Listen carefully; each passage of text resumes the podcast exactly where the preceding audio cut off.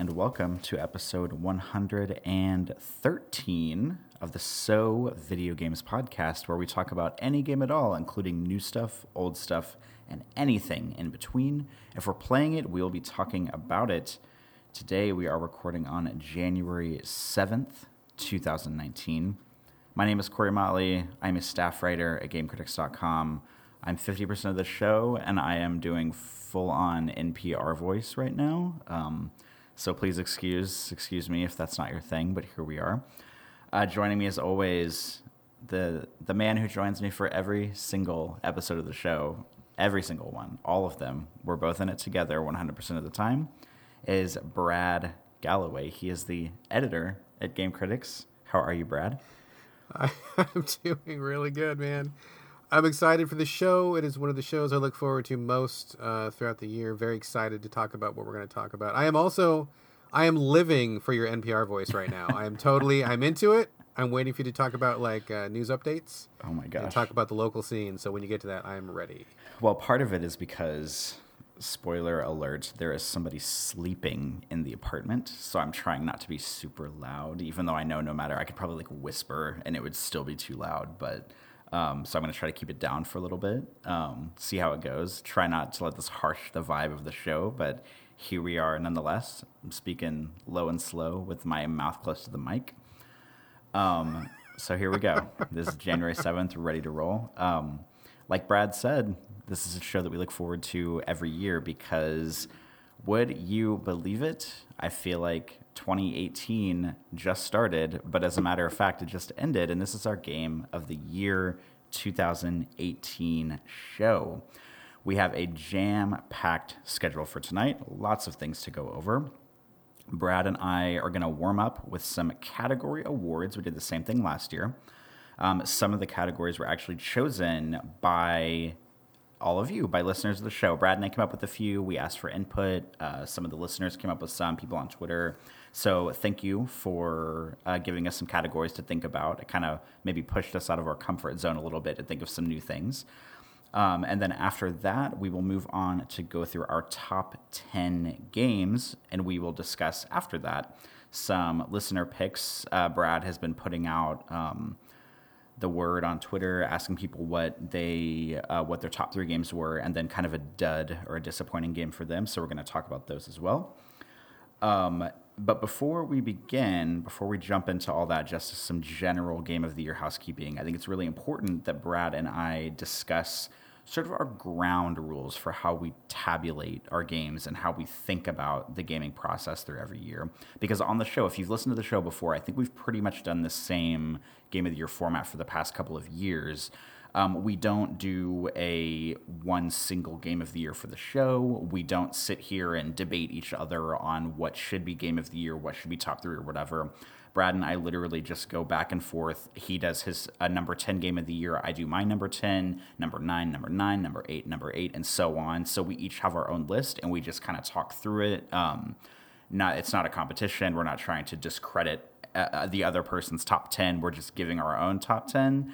Uh, and then we each have our own individual game of the year. But I also want to talk about some of the ground rules on how we sort of go through and choose our top 10 and how we do it individually. Uh, how does that sound, Brad? Did I leave anything out? No, we are totally on track. I'm with you. All right, excellent. So uh, I'm going to go first for some of my ground rules. Um, so for me, on my top, I, I, try to keep a running list of every game I play throughout the year. Um, I did, I did, but way better for the past couple years. This year, I kind of fell off and was lazy, but I'll talk about that in a minute. Um, I only put games on my top 10 list that are games I played and completed if they can be completed, like if there's, you know, a beginning and an end of a campaign mode. Um, during 2018 that came out during 2018, I do not include anything I did not finish if it could be finished on my list. I also I do count remakes and HD re-releases on my list but I tend to give them less weight. Um, because if I didn't, then Resident Evil 4 would probably be my game of the year every year because it pretty much comes out on a new console every year. And that's just not, I don't think that's fair to other games. So I do include them if it launches on a new console that year, but not like heavily, um, not heavily weighted. Um, I also include games that launched on a specific console for the first time during the year. So, for example, this year, I'm sure Brad's going to talk about this too, but this year we kind of saw this big thing happen where a bunch of like indie PC games that had been out for maybe one year, maybe two years, uh, maybe more, they started getting ported to Switch. Um, and so, for that kind of thing, I would accept the Switch release or the PS4 release or whatever as a 2018 game if I had no way to play it before then because I know there's kind of a divide between PC gaming and console gaming. Um, so if it like came out on on PC in 2016 and then it came out on uh, PlayStation 4 in 2018, I count that as coming out in 2018. Um, I don't know how other people feel about that, but you can just deal with it because that's how I feel about it. I still count it.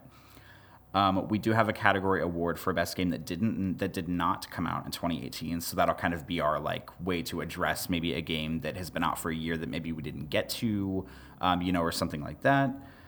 Um, what else? I feel like that's everything I have to address that I can think of. I'm looking over my notes real quick. Um, Brad, do you have any input on my rules, or and if you do or don't, uh, please state your own rules after you have the floor. Um, the only thing I have to say about your rules is that you have a lot more rules than I do. For me, it had to come out in 2018, and that's basically it. I didn't I didn't need to finish it. I it, I don't care if it was released on another platform before. I actually got into kind of an argument on Twitter uh, with someone about that, who was dead set on saying that if a game had come out on any platform in the past, that was it. It was it was that year. You can't count it again. And I'm like, number one, this is a totally arbitrary thing we do for fun every year. Calm the fuck down. Number two, if I've never played it anywhere else and there's a brand new version of it in 2018, I count it. So that's that's where I'm drawing that line. That's basically about it. Had to come out this year, and if it was previously released, if it came out in a new version this year, I count that also. And I don't care if I finish or not. Um, I usually do finish them if they make it in my top ten. But I mean, maybe maybe yes, maybe no. Who knows? And that's it. I'm pretty easygoing, and uh, we're just gonna roll with it. Excellent. Yeah, I I guess now that I think about it, um, it would be maybe strange to give a game eh, one of your top 10 spots if you hadn't finished it but i mean we live in a strange world so anything could happen. Um, so that's probably the biggest difference between our lists is that i must finish my game to put it on the list and you don't really care. So that's not bad not bad. We have similar rules except for i just have more of them, I guess. Um, I also just want to give, uh, before we jump into the award warm up category, just sort of like a general roundup on how I felt about gaming this year, because I felt like this game was a their game. This year was a little bit weird for me personally for gaming.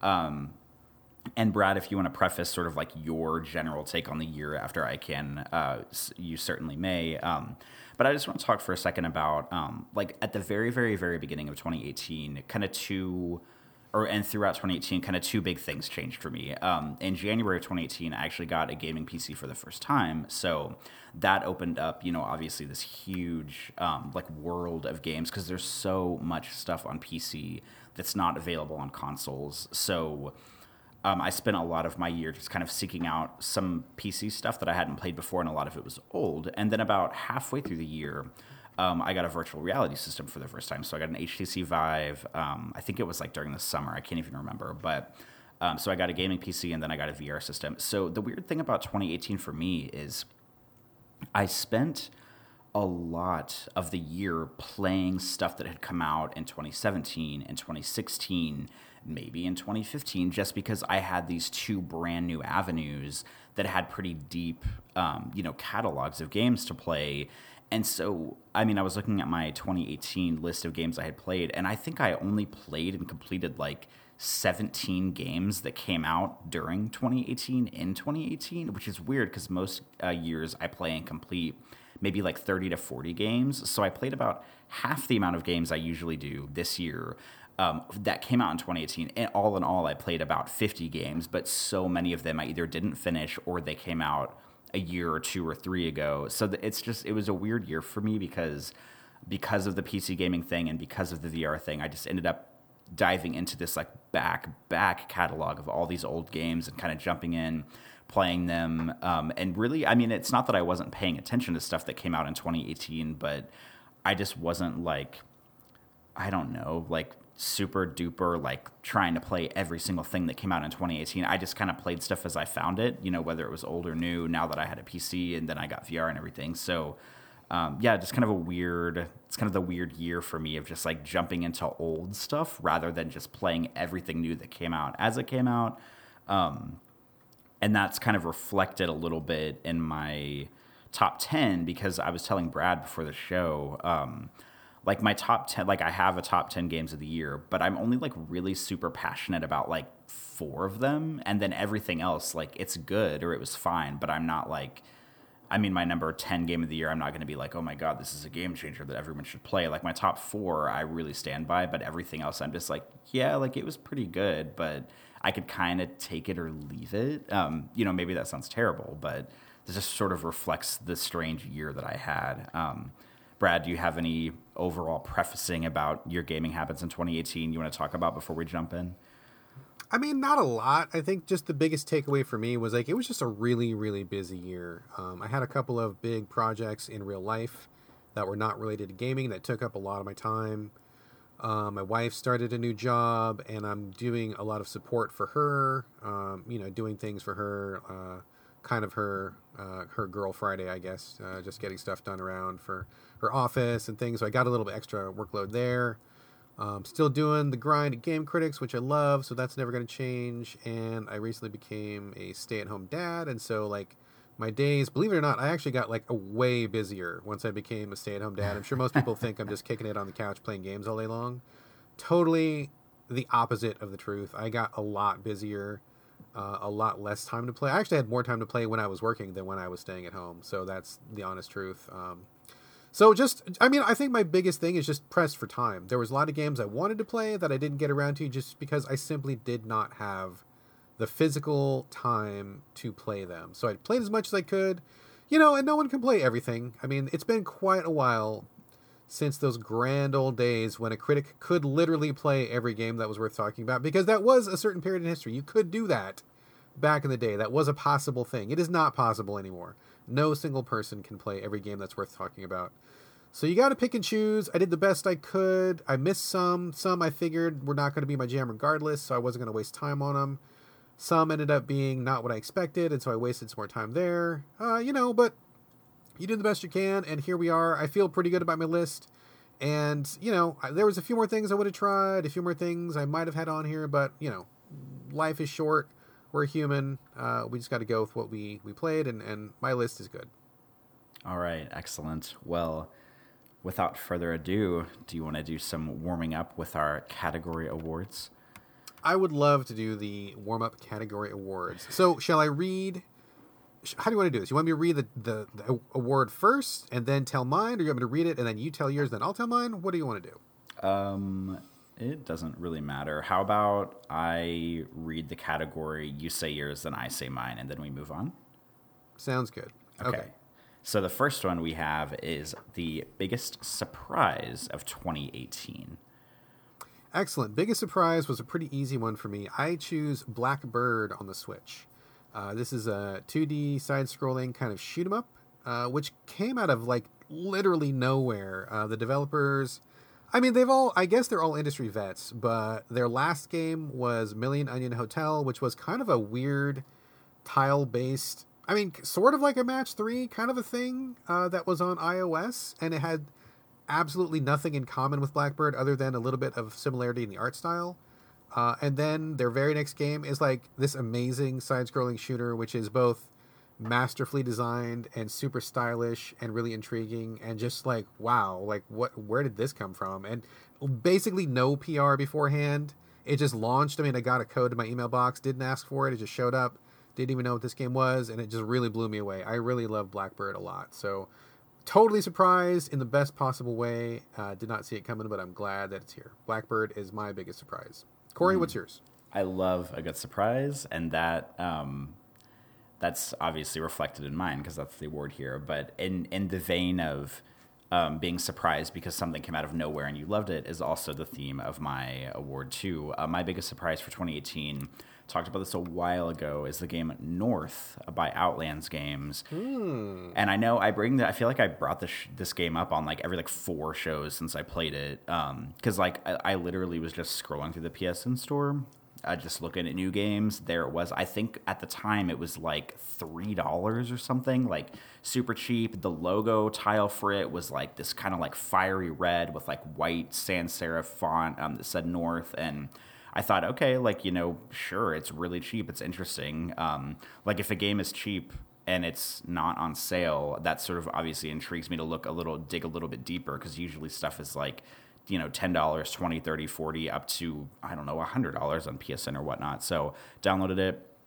I talked about it a while back. This is actually a kind of a case of some of the stuff I was talking about earlier with Ground Rules too, because it came, I think it came out in 2016 on PC, so it's actually been out for a while. But it came to PlayStation 4, Xbox One, and Switch, I believe, all this year. Um, and I'm really glad I played it because it's just a weird first-person narrative adventure game, um, a walking sim, if you will. It's very like kind of like artsy and avant-garde. Um, after I played it, uh, I remember the show. It was either the show of or the show after. I went and looked at all of Outland's games, games on uh, the itch store, and I played like four of them, and came back to the show, and you know talked about all the games I played, and these. I think it's just two guys that develop these games, but they're just like all their stuff is just really interesting and it's really kind of avant-garde and i played it on playstation 4 this year and then i played it on switch later in the year and i actually discover- discovered some stuff on switch that i missed the first time that i played on the playstation 4 version. So there was like a little bit of extra you know sprinkling on the top that i missed out on the first time and um, it's just a weird game. It's strange but i like it. I like the art design. Um, it's just a it's just one of those weird indie games that I just really resonated with me. Um, so that was my biggest surprise of the year. North on PS4. Um, had no idea what it was. Bought it for a few bucks. Played it, and I just loved it. It's strange. It's interesting. It's like all the things I look for in sort of like my indie jank category, um, and it just kind of ticked all the boxes for me. And I loved it. And spoiler alert, this is not the last time you're going to hear about this game on the show. So get ready for me to talk about it later, too. That's what I love about our show, dude. Because uh, I mean, I love that we, you know, we're friends, we get along, and it's not like this kind of like douche bro argue session every single time we record. But like our tastes are so different. Like we do have some overlap for sure. Like every once in a while we'll come across a game where we both really like it. But like I mean, this is like our first category, and I feel like the games number one couldn't be more different, and I think we like them for different reasons and it's just it's just I like that this counterpoint, you know, because you're going to bring up stuff that I probably wouldn't bring up ever, and vice versa. So I love that we have this diversity. I'm glad we're starting off on a, in a good way because I I tried North, did not connect with it at all, and I know you really liked it all year. So I'm glad you brought it back up again. Me too. Um, All let, right. us move on to uh, we're going to go from the biggest surprise, which I guess was pleasant surprise. We could have done an unpleasant surprise, but I'm glad we both went in a positive direction. But we're going to go the other direction now for the biggest disappointment of the year. Oh God, biggest! It was a big one for me. I'm, Real, I'm, I think um, I'm concerned you and I might have the same answer for this, but you go first. I I doubt. No, you do not have the same answer. I damn it. Okay. Uh, biggest disappointment for me was five years in the making. It was Below from Capy Games. Uh, I was looking forward to this game for so long. I've mentioned on the show this was one of two games that I bought my Xbox One for. I bought my console to play this game because I was into Capy Games. I had total faith in them. I liked the way this game looked. It, it was a genre that I like. I mean, this should have been my jam, and I fucking hate this game. It is Oh, just no. not. It is not good. It is not good. We covered it on a previous episode. Not going to get into it here, but the art style I think is it's kind of okay, but it's not very user friendly. It's too dark and it's hard to see. The game design left me really cold. Just this, there's no story. It just everything about this game just feels designed to like push players away, and I really just don't understand how it came out the way that it did. And I, after waiting all this time, it only had to be like mediocre for me to be like, yes, I'm really gonna play this. and it was like it was actively bad. Like I just really can't stand this fucking game. So I'm just really, really, really, really, really fucking disappointed. Um, so there is my disappointment of 2018 below, and it is a big one. Five years in the making. Man. I'm su- I'm sure you did not have that one, Corey. No, I didn't. But I thought for sure the one I picked was going to be yours. But I'm, I mean, I'm glad it's not because we have different answers. But um, I know this is going to resonate with you. My biggest disappointment for the year was The Fall Part 2 Unbound. Oh god, that is a good pick. That is a good good pick. Yeah, I mean it's so disappointing. I literally think it's the the lo- lowest game on my like list cuz I keep my my games in like a list of best to worst that I played through the year even if it goes past number 10. I think this is literally the game I have in my last spot on my list of games I played in 2018 because I mean, you and I have talked about the fall so many times on the show. You played it So many times. yeah, so like, many times. You, I had never even heard of it. The first one, and the first one came out like three or so years ago, and you played it. It's like a side-scrolling um, adventure game, a little bit of combat, um, a lot of like kind of strange puzzles. It's a sci-fi futuristic game. I mean. I don't need to explain it. If you've listened to the show in any capacity, we've probably talked about it on the show you listen to. But the Fall Part Two came out. Um, just like not nearly as good in any way as the fall and the fall was such a good game and part two was this weird like character study about these like androids that you had to like transport your body into and i didn't care about any of them and it was like a bunch of like bad puzzles and you're trying to help these android characters and you're like playing in like the internet for part of the game and it's this Oh, weird God, like yes. metroidy like really combat heavy stuff and the game does not do combat particularly well which was why in the first one it was good because it only did combat like pretty sparingly. Um yeah i just man the fall was so good and then part two came around and i was like wow we were waiting like three years for this? Like i really hope that they will like rein it in on the third one because i think it's supposed to be a trilogy and that i don't know they'll bring it back to its weird story driven sci-fi roots but i mean i'm not going to keep my fingers crossed but i certainly hope that the third one or whatever they do next is better than what they gave us for number two I'll tell you, dude, I did not pick this one as my disappointment of 2018 because I knew there was no way it was going to be good. Because the fall number one, it's like a totally self-contained story, even though the developers ostensibly meant it to end on a on a cliffhanger. I mean, and I guess it sort of is, I suppose. But to me, it felt like the perfect ending to a perfect story. Like I did not need any more game, and I was honestly curious about where they were going to go after that. Uh, did not picture them going straight into the garbage, but like, man, that. The Fall 2 was real bad. So that is a perfect pick. I'm glad you picked that one because that was a really awful game and very, very bitterly disappointing for sure. Yeah it's like the matrix reloaded of video games oh, ouch, ouch. It's getting personal now, folks. All right, let's move on to. Um, I'm also maybe concerned that you and I will have the same pick for this one. Um, most overrated game of 2018. Most overrated game, I bet we probably will. And I'm sure this is where like 30% of our podcast listening audience turns the recording off and just walks out the Oh, door boy. because most overrated game for me this year by a mi- by a mile is God of War. Like I, I just can't stand how many people are falling over themselves to proclaim it as like the next step forward in gaming, some kind of revolution in storytelling. I mean, just, you know, the best combat ever. Like, okay, folks, look, I mean, it's fine. I mean, I think if you go back and listen to us talking about it on the show, I mean, I think there is a wonderful eight to 10 hour experience in here, but unfortunately, the game is like 30 hours long. It's just too much, too much flab on it. And I just, I really don't think it's that great. The story has some good points, but it doesn't really go anywhere that's really interesting. I mean, I think the connection between Kratos and his son Atreus is the best part, obviously, and that that is that is good, but it's not the entire game.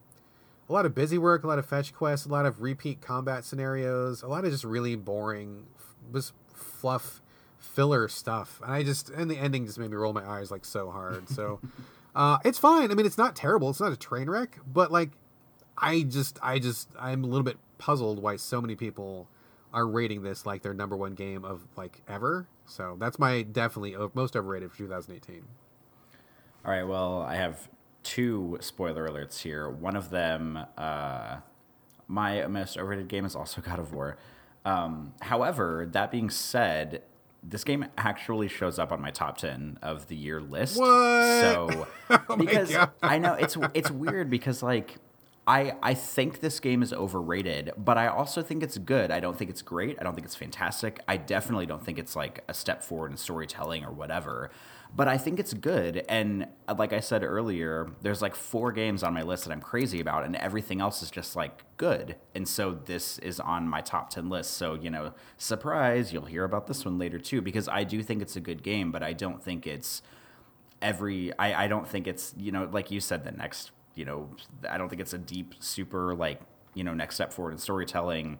Um, I I just yeah, it's just so the the hype for this game has been so strange for me in 2018 because it uh, like I I don't even want to talk about it. We talked about this so much like across like two or three episodes in the middle of uh in the middle of our show probably back in like June or whatever when this came out so yeah, I mean, long story short, I think it's good. I don't think it's great, but I also think it was overrated. And I think the amount of, I mean, just to be clear, the amount of abuse that Brad received online for simply saying this game is not as good as everybody else thinks it is. And he didn't even review it for game critics. He was just talking about it on Twitter and kind of like airing some stuff about the way he thought.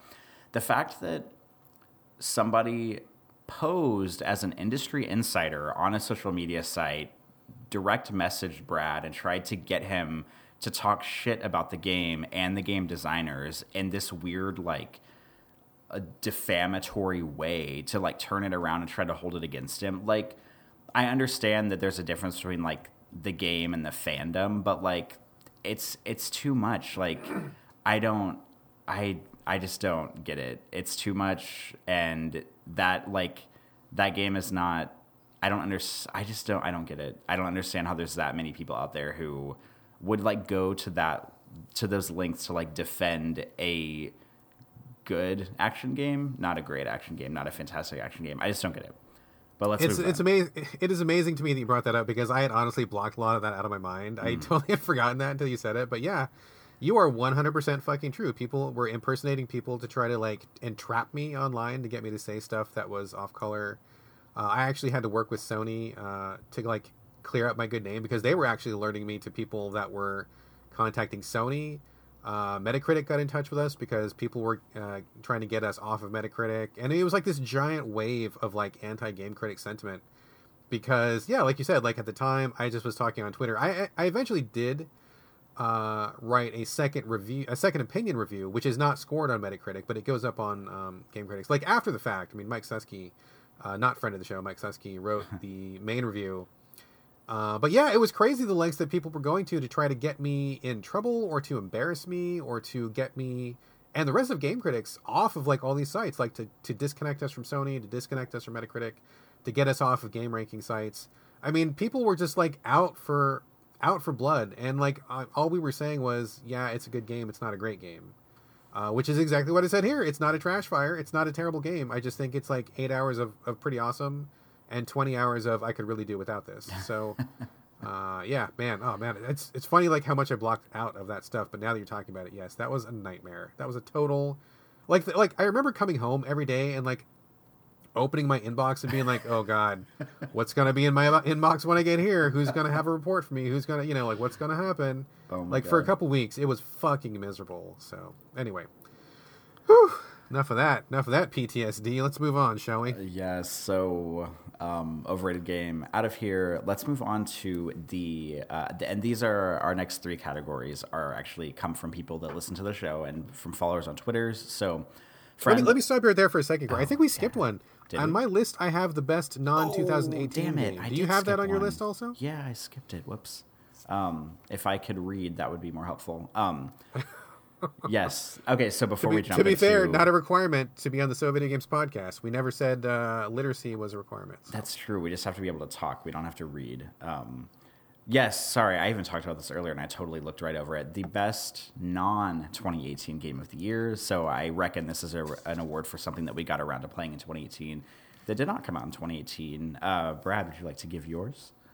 Um, I have kind of a double category uh, award here. I think the first one, I I'm guessing you're probably going to feel me on a little bit. Maybe not 100, percent but I bet we're going to be in large agreement on the Invisible Hours. How you feeling on that one? Oh yeah, I figured that would be your pick. It's not mine, but yes, that is that's a good one, and it did not come out in 2018.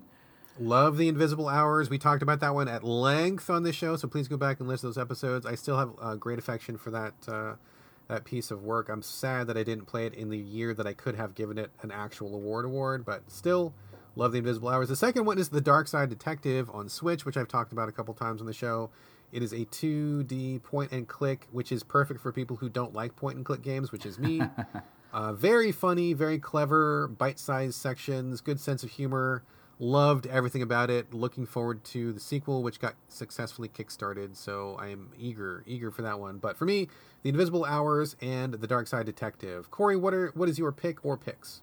I have one pick. Uh, this is also, I mean, this could have gone up with biggest surprise too. Let's just put them together. This is my biggest surprise for a non 2018 game because in my journeys of playing old games on PC, I stumbled upon during a Steam sale this lovely game called The Painscreek Killings, which is a Ah. first person sort of um, like detective story. Like you play a, I think it's like a police detective who there's like this uh, kind of subdivision area, this neighborhood, uh, kind of town area that you get to walk around in. Um, it's been deserted. It, it's kind of cordoned off. Um, there was a murder that happened in a mansion in the back of the town uh, like years ago, and I think they're getting ready to like bulldoze the city and rebuild it or something like that.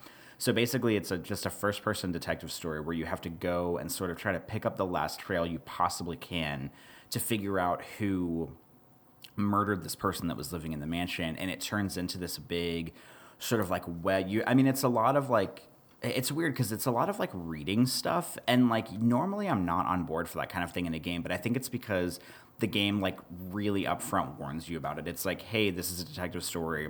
We're not to hold your hand. We're not to tell you where to go. You basically just have to like explore this neighborhood and you know read these diaries and you know all, all this kind of stuff. And it, it just turns into this like twisting like soap opera web of like who did it? And then there's like maybe there's multiple people that did it. And you get to kind of like uncover all of like everybody's secrets that lived in the town where they live there and we did i'm not going to spoil it here but we did do a spoiler section on this game in an episode a while back. And i mean to top off like the i, I literally had like n- a notebook in front of me like writing down clues writing down notes you know uh, writing down stuff that i had found because the game only keeps track of so much of that stuff for you. So it really takes a lot of like alertness and brain power and memory to finish this game. Um, but it also has one of the best endings I've ever encountered in a game. And I don't want to say what happens, but it was just, oh man, like thinking about it now just still like sends a shiver, uh, you know, down my spine. It's such a good ending. So, Painscreek Killings, I believe it came out in 2017. Um, unfortunately, it was not ported to any other platform in 2018, or it would probably be like in my top five for sure. Uh, but that was my best non 2018 game.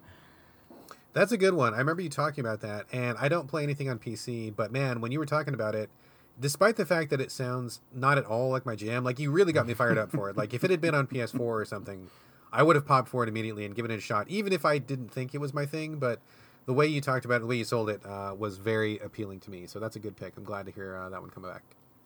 Yeah, and who knows? Maybe one day it will be on PS4, Xbox One, Switch. There's nothing about the game that would keep it from being on those consoles, but it's just the kind of game where they it's probably developed by like five people, and you know they don't have the time and budget and energy to port it or whatever. But maybe someday it'll be out on consoles and you can try it. Um, but now, because I was getting ahead of myself earlier, let's move on to some reader slash listener slash Twitter follower um, categories. Uh, first up friend of the show, Louis Fietro, um, asked us what our almost great game of the year was.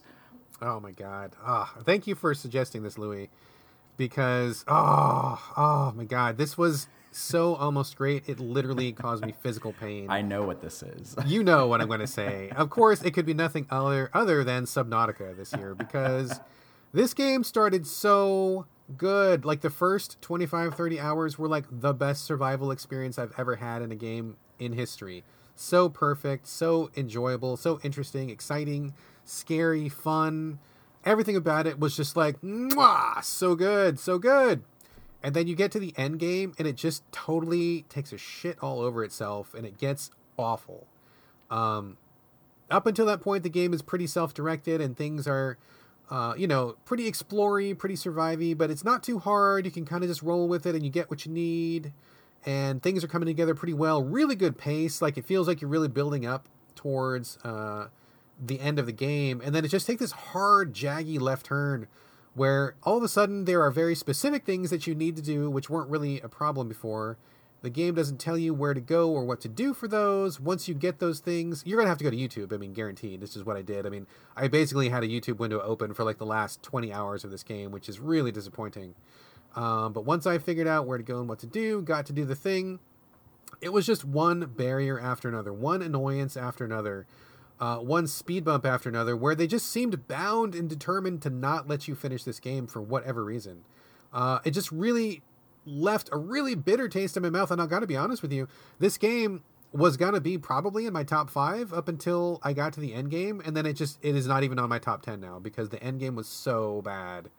Uh, just really frustrating, really bothersome, really annoying for no reason. Like no reason. I don't know why they made those choices. I don't know why they did that. But the first 25, 30 hours is like perfection. The last 15, 20 hours is garbage. Like it just really, really, really bad. So, Subnautica, I still love you, still much affection. You were almost great, but boy, you fucked that up hardcore. Corey, what what was what was uh, thoughts or or uh, do you want to talk about your game? Um, I will just say that stay tuned for future shows because I played Subnautica a tiny bit over the weekend. I will try to play it a little bit more um, in order to like try to engage in an actual discussion on a future show. So I have played it a tiny bit, but when I say a tiny bit, I mean like 20 minutes, and about 10 of those minutes was me trying to figure out how the fuck to play it in VR because the game is not kind to VR users. And by that, I mean it doesn't tell you anything on how to control it, how to do anything. So that was kind of like a slap in the face. But that aside, um, I'll talk about that later. Um, I, I, like that you went in this direction for your almost great game because I kind of have a similar one where like the game was really fun for like most of it. And I actually didn't even end up finishing it because the end game, it's not bad per se, but it just like kind of takes a turn that's slightly different than what the rest of the game is, um, and I just haven't gone back to try to finish it. Um, my almost great game is Budget Cuts, which is a VR game on PC. I thought this came out in 2017, but it actually came out in 2018. Um, I was looking up release dates for games I had played on Steam last night, and I'm glad I did because I would not have included this if I didn't if I hadn't realized it had come out in 2018. Budget Cuts is a VR um, exclusive game. I think I play it on HTC Vive. I think it's on um, uh, the other Oculus. I don't think it's on PS4, but I'm I'm not sure. Um, it's basically a game where you play at like a some kind of like human resources company or some big like corporate. It's very cartoony, very Portal like, um, where you play in this like corporation building. They're taking all of their humans and sort of like calling them into the HR office. And basically, they're like killing all the humans that work for the company and they're replacing them with robots. So you're, I think you're the last human left when the game starts. And it sounds really grim, but it's a, it's a hilarious game. It's really funny.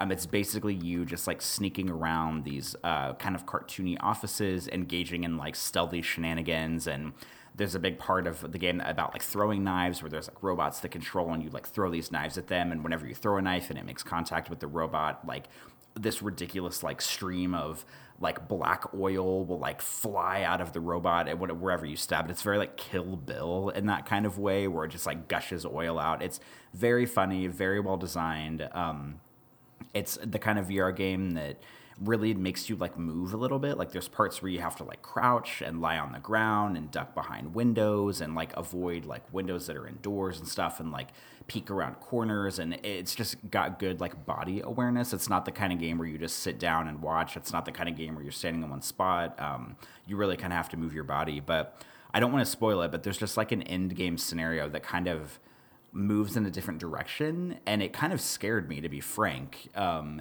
and I just haven't gone back to try it again. Um, do, you, do, you, mean like it was frightening to play? A little bit, yeah. Like it kind of gets scary toward the end. Oh, and, okay. okay. And it's like scary and difficult because the game is kind of hard, but it's not like unmanageably hard. But at the end, like it got scary and it got hard, and I was like, oh god, like this is a little bit too much, and it just kind of left a little bit of a bad taste in my mouth. And I haven't gone back to try it again. I guess I just haven't like built up the courage. Also, I've had plenty of other stuff to play. If it were like the only thing I had to play, I would certainly go back and do it. But um, I've had a full plate this year. Um, but yeah, budget cuts is my pick. Um, I feel like maybe if I went back and tried the ending again and just kind of figured out how to do it, it might be great. Um, but just the weird turn that the ending kind of scenarios take kind of turned me off a little bit. Um, so similar to Subnautica in you know our regard, you know the first ninety percent is great, and then the last bit is maybe a weird game change or a little bit too much. Uh, but budget cuts is my pick. Ah, so disappointing when that happens. Jeez. Yeah, I don't know. I mean, I guess there's something to be said for like a curveball ending, but if it's like a difficult curveball ending, because like the Painscreek Killings has a curveball ending, and and they like knocked it out of the park, but Subnautica and Budget Cuts, it was just, oh, here you're playing game number A, and then number A. Um, I know how to count. Um, and then you know, oh, you're entering the end game stuff. Oh, never mind. Here's this other game we're gonna put in its place. Like it's just not. It's not the right thing to do. Agreed. Agreed. All right, let's move on, sir. What's next? Uh, next up is the. This is from Zolbrod. I actually don't know who this person is um, on Twitter, but they have a couple of categories for us. First is the most progressive or thought provoking game you played this year. Cool, cool. Um, yeah, thank you for sending this in, Zolbrod. Uh, I've known I've known him forever. I, I it must be through Game Critics. I don't know exactly where, but we became friends a while ago. So yeah, uh, definitely one of our Twitter folks. Um, most progressive or thought provoking for me. I kind of went with progressive, and I got to be honest, I kind of struggled with this category because I just don't feel like I played anything that really stood out to me this year in terms of being very progressive or very thought provoking. And I'm gonna answer this kind of on a technicality. I'm kind of cheating on this one. um, so in terms of progressive, I think I'm going to choose Assassin's Creed Odyssey, which I only Ooh. played for like maybe 20 minutes. Uh, did not play it for very long, partly because my son stole it from me and took over, and I just didn't get a chance to play it, and partly because I kept hearing it was like a thousand hours long, and I oh just didn't want to get into it. But the reason I'm choosing it is because you can choose between a male or a female character, and they're both equally integrated in, into the campaign, which is great. Not not super progressive, but what is progressive is that not only is she, I mean, widely recognized as being the better character, more interesting, has a better voice actor, has uh, you know just more juice to her but also uh, very many opportunities for uh, odyssey to have uh, same-sex relationships and romance scenes. And i you know i haven't gotten that far but everybody i've talked to has just fallen in love with Kassandra and just odyssey in general for that reason. You know it's so like queer focused and queer positive but not like you know not in a crazy like weird way just like hey this is just how life is back in greece back in the day and we're just rolling with it and it's just that's just a thing that happens you know so uh, I am looking forward to coming back to it. I definitely want to at least get far enough to see some of that stuff to see how it's handled. I bet you uh, do. I, you know I do. You know I do. uh, so, but it goes both ways. Apparently, the uh, the the main guy, I don't know what his name is, but he can he can uh, hook up with the fellas. Kassandra can hook up with the ladies, or you know any combination of which, whatever you want to go. And I think it's cool that a big company like Ubisoft decided to put that in because it would have been very easy for them to not do that. Nobody would have blinked twice at it and you know games would have rolled on as normal. But for them to take that step, I thought was pretty progressive, and I look forward to. Uh, I'm going to get into that sometime this year. I probably will not finish it because, like I said, I heard it's a thousand hours long, but I do want to at least get to that part and see how that rolls out. So that's my pick.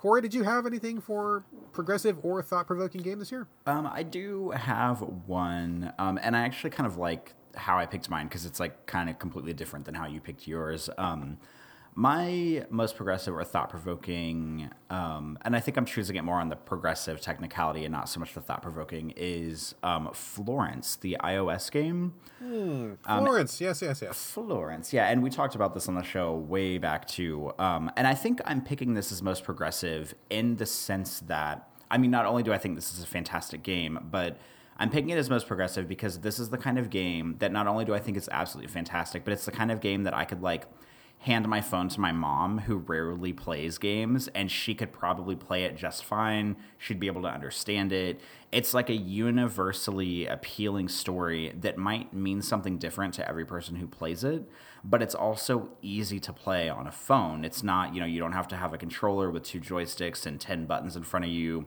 You don't have to have a mouse and keyboard with 200 keys in front of you to play it. It's just an easy to play game. So i feel like it's really progressive in that nature because i think there's a lot to be valued about games that you know games that you can sit someone down with that don't play games regularly who would still be able to just really take off with it. And and not only that but then have a story that would be appealing because Florence um, which I've talked about before is a it's basically a game about a young woman who's kind of like coming to her own terms with life. Um, she's kind of at a dead end job. She's not really enjoying her life and then she kind of falls in love and it's kind of just like her like love story about being a young adult and kind of experiencing like deep meaningful love for the first time and how it kind of like mixes up her life both in good and bad ways. So um, i'm awarding that most progressive just because not only is it a universally appealing story but it's also easy to play and i feel like anybody could play this and take something away from it let me tag an addendum onto the end of your pick because I think that's a that's a wonderful pick, and I totally agree with the reason you picked for it.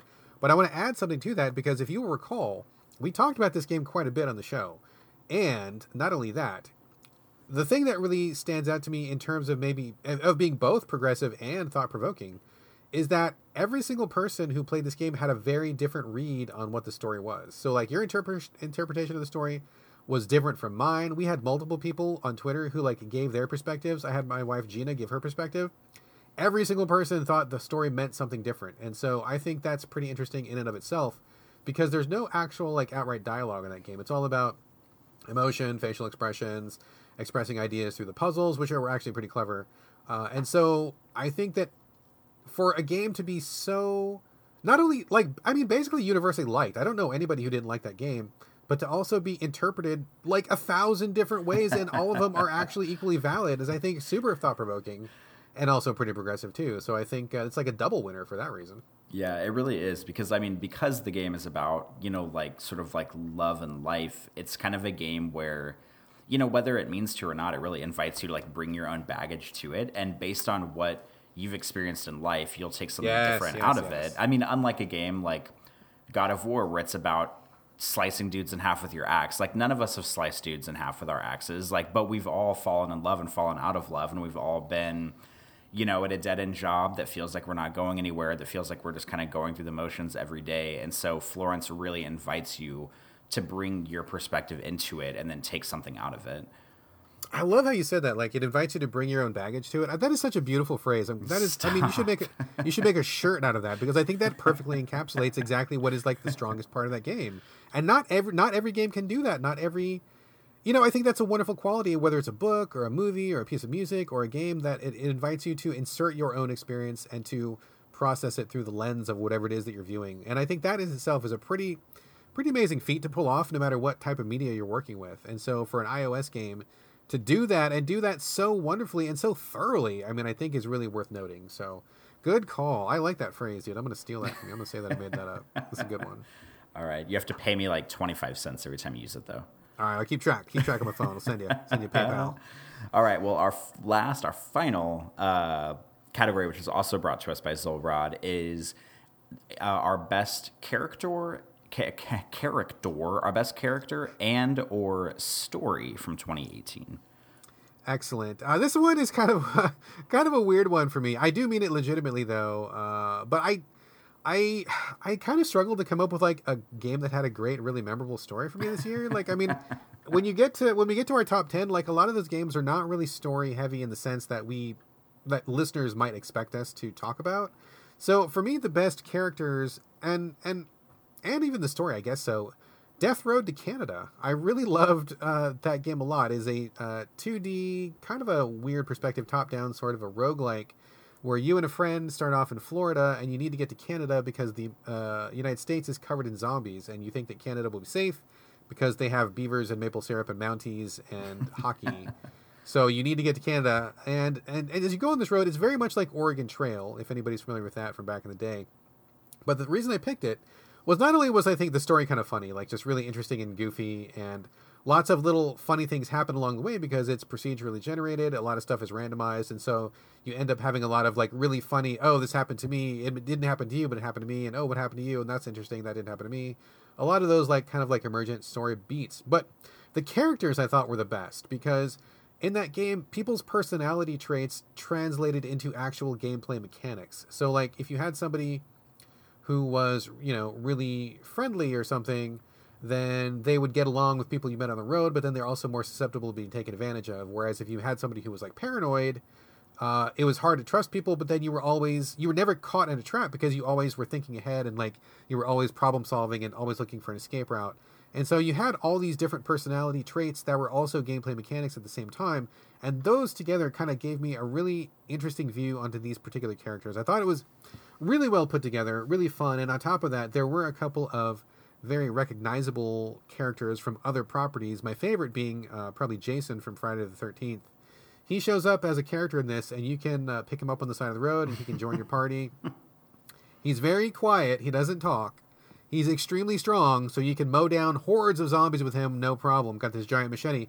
But every once in a while, one member of your party will just disappear, and you don't know what happened to them. So it's a risk you have to take it's cool to roll with him, but you know, you might not make it there with all your friends. So I thought that was also incredibly hilarious. All not story uh, and characters in the traditional sense, but for me, a very interesting and extremely enjoyable uh, interpretation of that. So for me, Death Road to Canada. Corey, best characters and or story.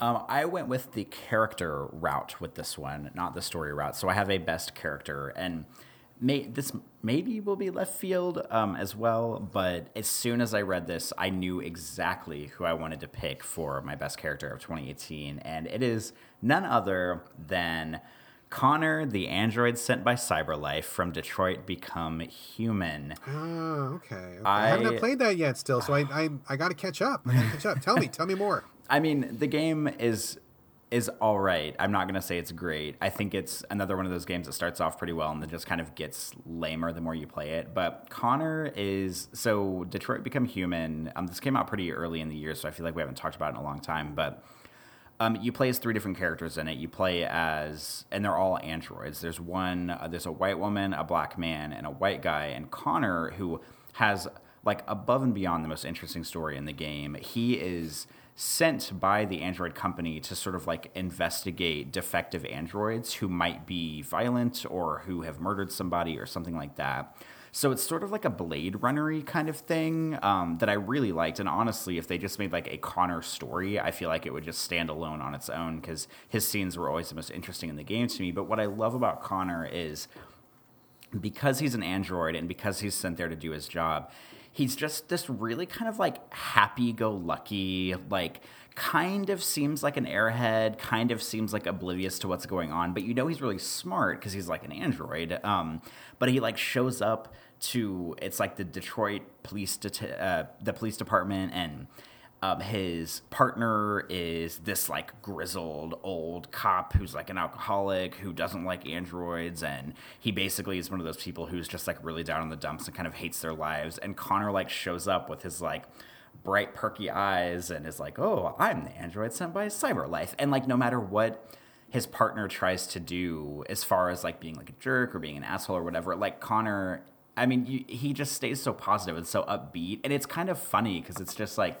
it makes him seem kind of dumb, like those like people who are like so positive that they seem kind of silly. Um, he's just like one of those guys, but it was just like so refreshing and like a silly way to just have him be so like happy go lucky and so like fun. And I mean, there's like grim stuff that happens or can happen to him over the course of the game, but like you can choose to keep his attitude very like positive and upbeat. And I kept trying to make him like become really good friends with his detective partner, even though he was like this old grizzled jerk. And I just really liked him. I think his voice actor is great. Um, just the way that he sort of breathed life into that character. He's he's just a lot of fun and he's so silly, but I just I really like him. I think he's a great character and he has like by far the best story arc in the game too. So um, that makes it really good too. But he, as soon as I read this category, the first person I thought of was Connor, the android sent by CyberLife. He is the best.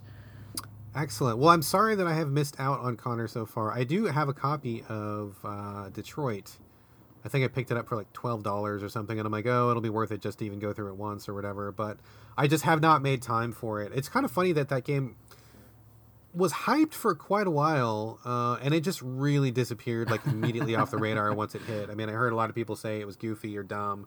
Apparently, there's a lot of the trademark David Cage Oh, off-color stuff in it, uh, so I can't speak for that myself. And we talked about it on the show, folks. If you want to go back, you can hear Corey's take on it. But I will get to it at some point this year. You know, first quarter is probably going to be pretty slow, so that's going to be my catch-up time, and I I will look forward to uh, getting to know Connor. Good. I have a feeling you might probably won't like this game a whole lot, but if you play it, I definitely want to talk to you about it because I mean, I played all of it and it's it's not enjoyable the whole way through, but Connor is the best. All right. Well, I will circle back. I'm sure that we will talk about it because I mean that's kind of what we do on the show. So I will 100% bring it up. Uh, don't know when. Can't make any promises, but I'm sure I'll get to it at some point this year. So that's all of our extra bonus categories, is it not, sir? I believe that's it. Excellent, excellent. Let me take this time to kind of hijack the show. I wanted to give a really quick special thanks before we move forward to uh, Twitter user 8bitwiz, who posed the idea to me uh, as I was struggling with my top 10. Uh, and just to kind of give a little bit of backstory to this, uh, I think I might have mentioned this before, and I know I, I told you this, Corey, but for most of the year, I only had like maybe seven, I think it was like seven or eight games on my top 10 list. I just could not find anything to fill that last couple slots, right? The last two or three slots. So I just was like having these empty slots, and then fourth quarter rolls around, and that's when every game in existence uh, hits at the same time. and I ended up with I think like twelve games that were all contenders. And I was kind of talking about it, just kind of talking to myself on Twitter, but you know, people were chipping in suggestions and stuff, and I'm like, what do I do? What do I do? And 8-Bit Wiz was like, you know, fuck it, just have have a top 12. I mean, who cares? It's totally arbitrary, and it's just not, you know, it's not a law or anything. Just do whatever you want. And I'm like, oh, I suppose I probably could do a top 12, and nobody would really care about that, and that would be fine, and I wouldn't have to pay any fees or get a permit. So that was a really great out of the box suggestion from 8-Bit Wiz. So thank you very much for that. Appreciate that. Um, comically, though, uh, the two games that were really going to push me over my 10 game limit ended up naturally falling off of the list before I could include them. So I did end up with a an organic top 10 because the two that got disqualified were Subnautica, which I just talked about as the almost great game because it craps itself at the end. And the other one that was almost going to make the list was Mutant Year Zero, which I talked about at length here on the podcast before, which again, another game that started off really, really, really strong, uh, just didn't have enough to it. It just repeated the same kind of gameplay, didn't have good balancing at the end. Uh, it had a bunch of other problems, and I just got really bored of playing it, and so it disqualified itself. But those were the two that almost gave me a top 12 this year, but that neither one ended up making the cut. So thank you, 8-Bit Wiz, and maybe I will do that in the future, but this year I did end up with a natural top 10. But uh, appreciate the out-of-the-box thinking. Excellent. Well, um, is that your honorable mentions out of the way in order for us to get onto the top 10 then?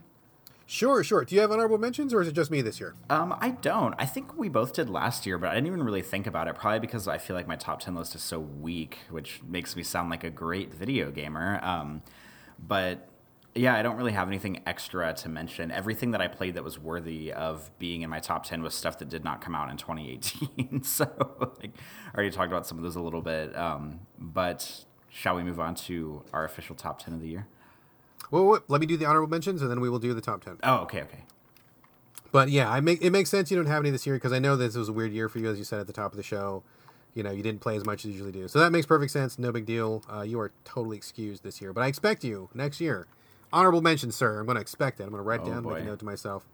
Uh, honorable mentions, just really quickly. Want to get these out of the way. Uh, first one, Shadow of the Colossus, the PS4 remaster. Uh, really beautiful. I'm glad they brought it back. Uh, it just didn't fix some of the gameplay problems that I think the original had, and I know that there's a big question of how much do you fix before it becomes a new game. We're not going to answer that here. Uh, but overall, definitely worth playing. Really liked it a lot. Almost made the top 10, not quite, but Shadow of the Colossus is a good thing. Also, Death Road to Canada, which I just talked about. Also, Blackbird, which I just talked about. Uh, Minit, I think, is also worth an honorable mention. We talked about that on the show, where you have 60 seconds before you die and get sent back to the beginning. It's kind of a Zelda like adventure game. Very, very clever. Um, how many things you can get done within one minute, and then there are all these little shortcuts that you unlock that let you do more and more while never really getting away from the 60 second limit. Very clever. Altogether, I think it probably takes maybe between three and five hours to finish. So imagine playing a three to five hour adventure game in one minute bursts, and it's it's really something else. It's really something else. I really like it a lot. Last honorable mention was Vampyr, which we talked about a lot at the beginning of the year. Did not make the cut for various reasons. Probably most of that due to uh, a couple instances of shaky writing, and some of the boss battles were just really very close to being completely busted. Uh, but overall, I really like the approach. It's like you're playing a doctor who becomes a vampire in World War One London, and you must get to know people. And as you know them, you can decide either to eat them and grow stronger, or leave them alone because you like them. And like the balance of being a good vampire and weaker versus a bad vampire who kills people was an interesting one. And I think overall, the World War One setting really did a lot for it too. So it did have some problems. I ended up uh, a lot cooler on it than I thought I was going to be, but I still like it a lot. Still worth an honorable mention, and that is the last one on my list. So I think we're probably getting ready to hit the actual top ten. Man, what do you say? I think so. We are one hour into recording, and we're now approaching the meat of the show. All right, I think we're making good time. Actually, to be perfectly honest with you, I think we're doing good. I think we're ahead of schedule. Oh boy, don't let's not get ahead of ourselves. Um, all right, so basically, what we're gonna do now is just go through our top tens. One of us will say our number ten, the other person will say theirs. We'll kind of discuss it a little bit, why we chose it, what we liked about it, and then move on. Uh, do you want to go first with your number ten? I will go first, but I will throw something out there. I suspect that there is not going to be a lot of overlap with our games. I bet we're going to have a pretty diverse and varied list, but I I'm guessing there might be one or two that might be the same. So if we if I read off one that you have that is higher on your list, for example, I believe that's going to happen right now. My number 10 I bet is much higher for you. So let me name check it. And actually, I stole this from the Gamers with Jobs podcast, so credit to those guys for this idea. I think it was a good idea. This yes. is not my idea giving credit where credit is due. Um, but when when I read off mine, if you have it higher, just say that, and then we will we will both discuss when we get to wherever it is highest ranked. Does that Ooh, make sense? this is good. This is a good. Mm, I like this. Okay, yeah, this is good. Okay, cool, cool, cool. Let's do that. And uh, so let's just be, uh, you know, if that happens, speak up, and we'll just do that that way. My number ten, my number ten of 2018, the first game on my official top ten list, Hitman Two. Ooh you know that's on my list, and it is much higher than number ten.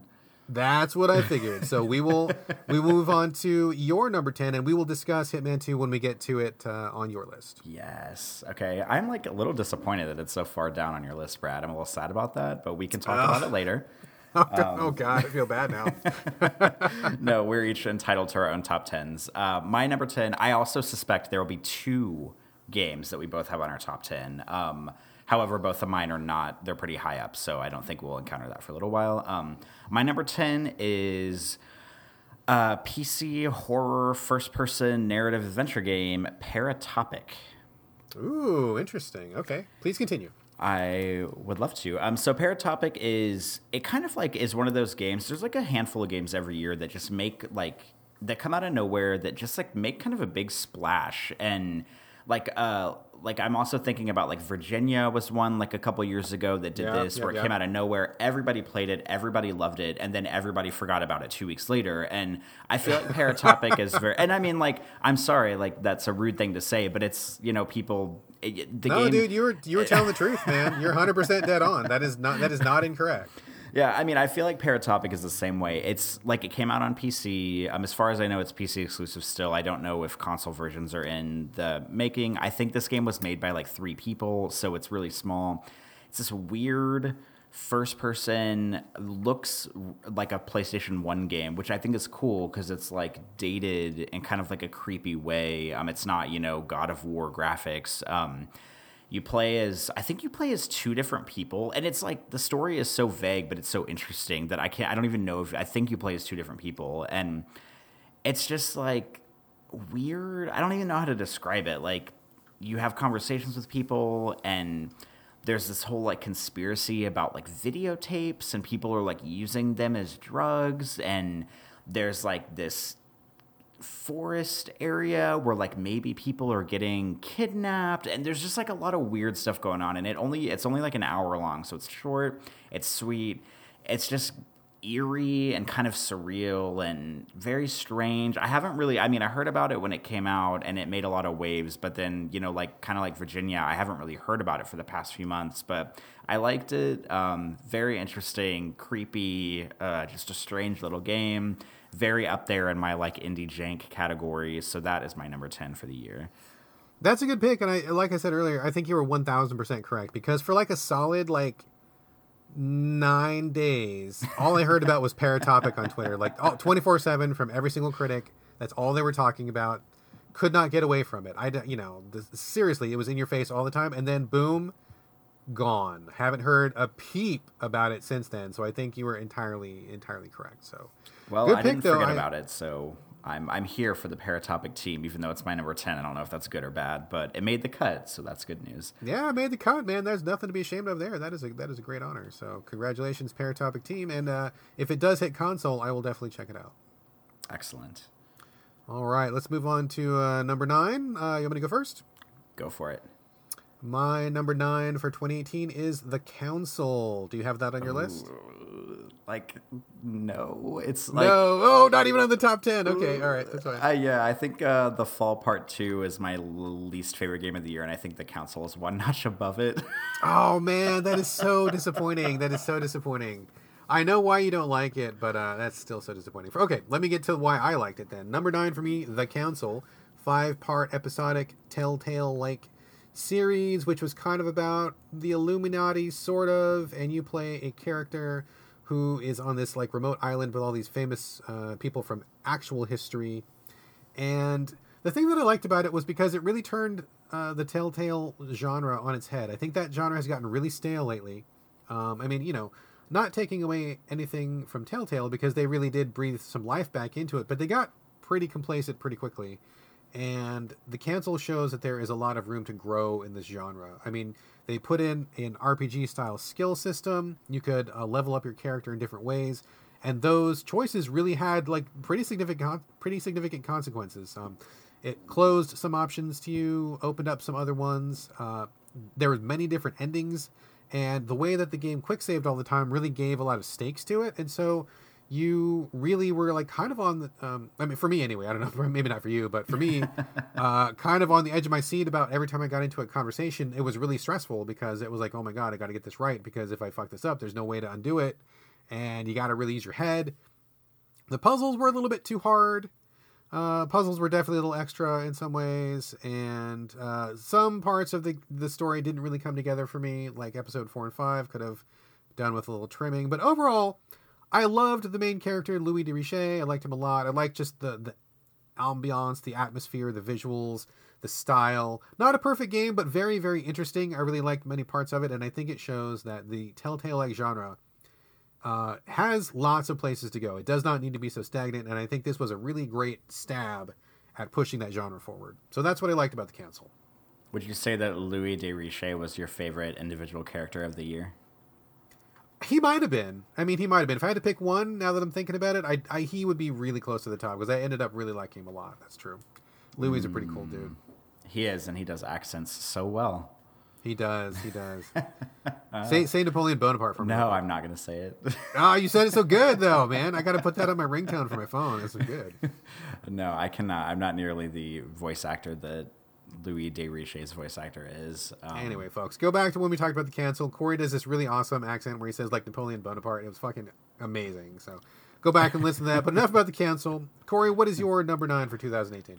Uh, my number nine. So like, fair warning. There's like quite a bit of like weird indie stuff on my list, which I think is cool because it doesn't get spotlighted a lot in other places. But um, number nine on my list is I just talked about this like a couple, like two or three shows ago. Is a VR short VR game called Paul Paul. Um, oh yes, Paul Paul. Paul Paul. I remember. Who could remember.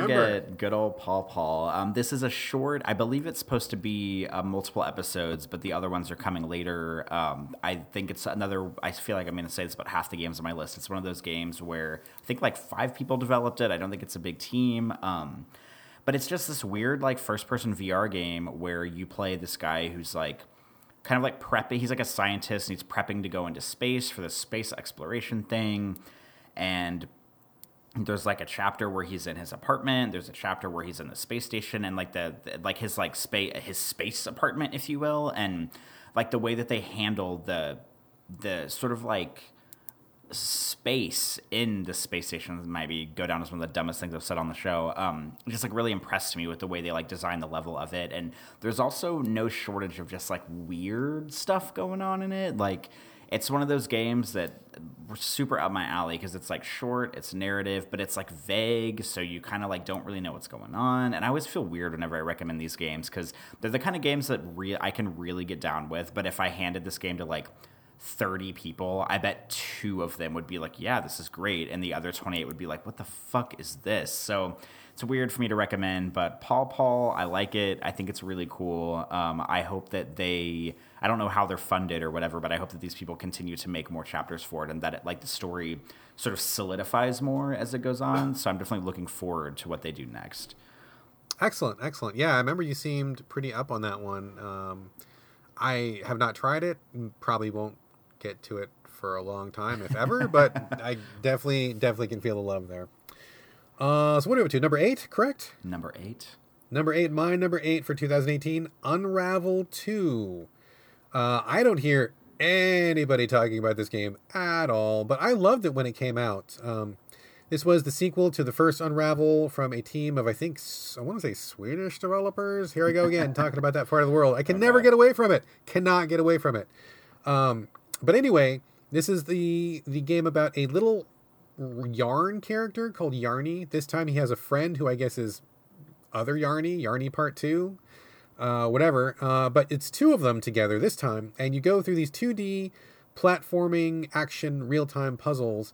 But the world is like stunningly beautiful. Like it's almost photorealistic at times, and they're out in like the woods and these rivers and you know like they're near animals and there's it just it's so gorgeous looking. It's just it's really stunning the way it looks. But the best part and the thing that i think is really interesting is that while the story was kind of a fail for me like they tried to do this evocative emo sort of a thing it just did not connect with me on any level. But the gameplay uh, was so cool because you could play it alone which meant that you controlled one yarny at a time. They're actually connected by the same piece of yarn. So like if you you know, there's like one yarny, and then there's a little piece of yarn hanging off his back, and then that one goes up and it goes into the next yarny. So they are basically one long giant piece of yarn, but it is twirled up into two separate characters, if that makes sense. So you're controlling both at the same time. If you play this game by yourself, you control them either back and forth, and the controls were really spot on. It was very easy to switch back and forth and to get them to do what you wanted to do. They also included like a lot of like, you know, having one person hold while the other person swung uh, you could also combine the two, like twirl all the yarn together to put them into one yarny if that was easier to control for certain parts, which was brilliant. Um, and the thing that was really staggering was like it was so easy to do that as one player, but you could also play it just as effectively with two players. I played through the entire campaign with my wife. We each had one yarny the whole time, and it was a very different experience. Like controlling it with with one uh, one person is much different than controlling it with two, but it was like both ways were really interesting and really fulfilling and they both pose like slightly different challenges because with your with a partner it's about communication and teamwork and thinking about things on the same level. When you're with you know by yourself then it's like you know managing two characters on your own what is the proper sequence of steps? Uh, not an easy thing to do. I don't i really can't think of many games that have ever done it uh, to in general and also not nearly as well as it's done here. So staggeringly beautiful in terms of graphics really great gameplay very fulfilling to play. I enjoyed unravel 2 from start to finish. And this is one of the very few games where we did everything in it and just totally like front to back did all the challenges, did all the extra stuff, and we just really had a great time doing it. I, I don't do that very often, uh, but this one was just a joy to play. So I had nothing but good things to say about Unravel 2. And I had totally forgot that this. I mean, I didn't play the first one. I didn't play this one, but I forgot that it came out this year. So, right, you are about people not talking about it because I totally forgot about it it is utterly forgotten. I mean, it was forgotten about a week after it came out, which is really a shame.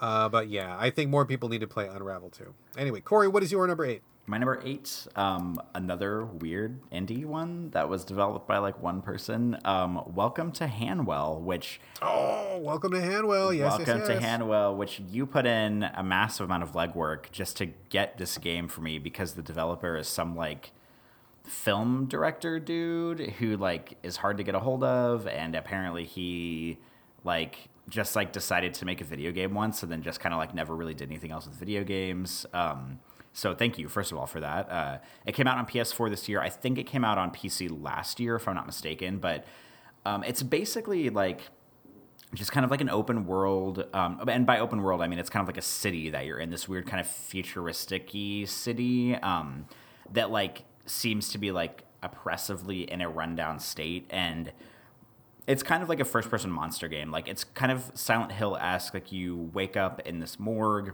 you leave the morgue, um, you kind of explore the streets.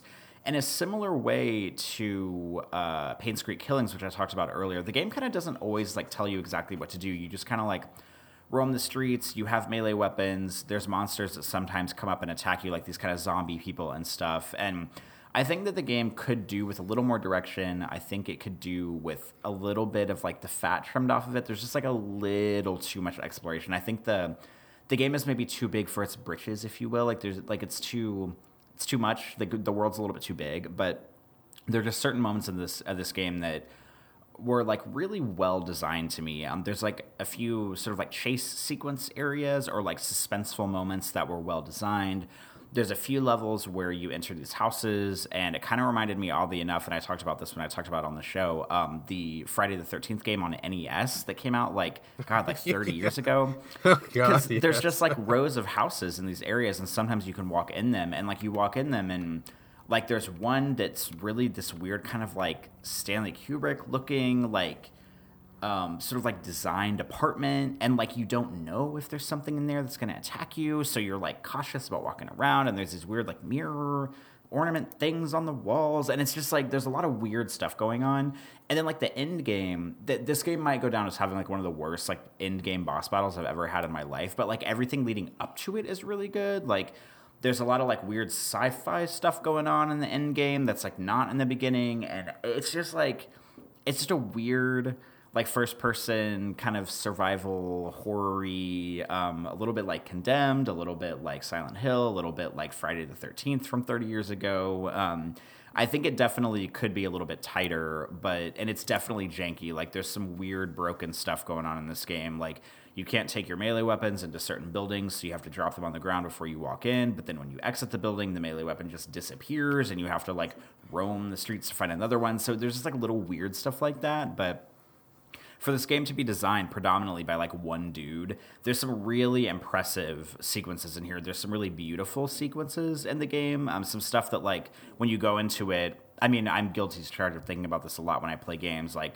if I play a game that's developed by like one to ten people, you know, I just like expect it not to be as polished as it is in certain places. Sure, which is reasonable, very reasonable. And, and, but like this game had areas of like really surprising polish where I would walk in a room and there would be this like extravagant like a light sequence in front of me or just like something that was really interestingly designed and um and yeah, and I just uh I liked seeing those areas of like really well polished game. Um because it was kind of, I mean, I wasn't expecting the game to be shit because it was made by one person, but like whenever it sort of like exceeds your expectations in different like compartmentalized areas, um, it really like lets the game shine. I mean, there's a lot of really great lighting, there's a lot of really grim atmospheres. Um, a few chase sequences that are pretty scary, but it's not like an Outlast game where the whole game you're like running and hiding from shit. Like there's just a lot of downtime exploration, which I value because um, I don't like you know games that are all about shit chasing you and all about you know not being able to defend yourself and that kind of stuff. So you know it stays pretty well balanced. Um, but yeah, I welcome to Hanwell. I I liked it. Um, I think it's very good. It's on PC. It's on PS4. I think it's on Xbox One, but I'm not positive. So you can get your hands on it anywhere. However, be warned. I played it on PS4. I wish I had played it on PC because it does not at the time of playing it which was probably about four or five months ago it did not allow for inverted controls on a gamepad on ps4 and i'm an inverted control weirdo so i had kind of a hard time playing it. Um, so be warned if you're an inverted control person and you want to play it.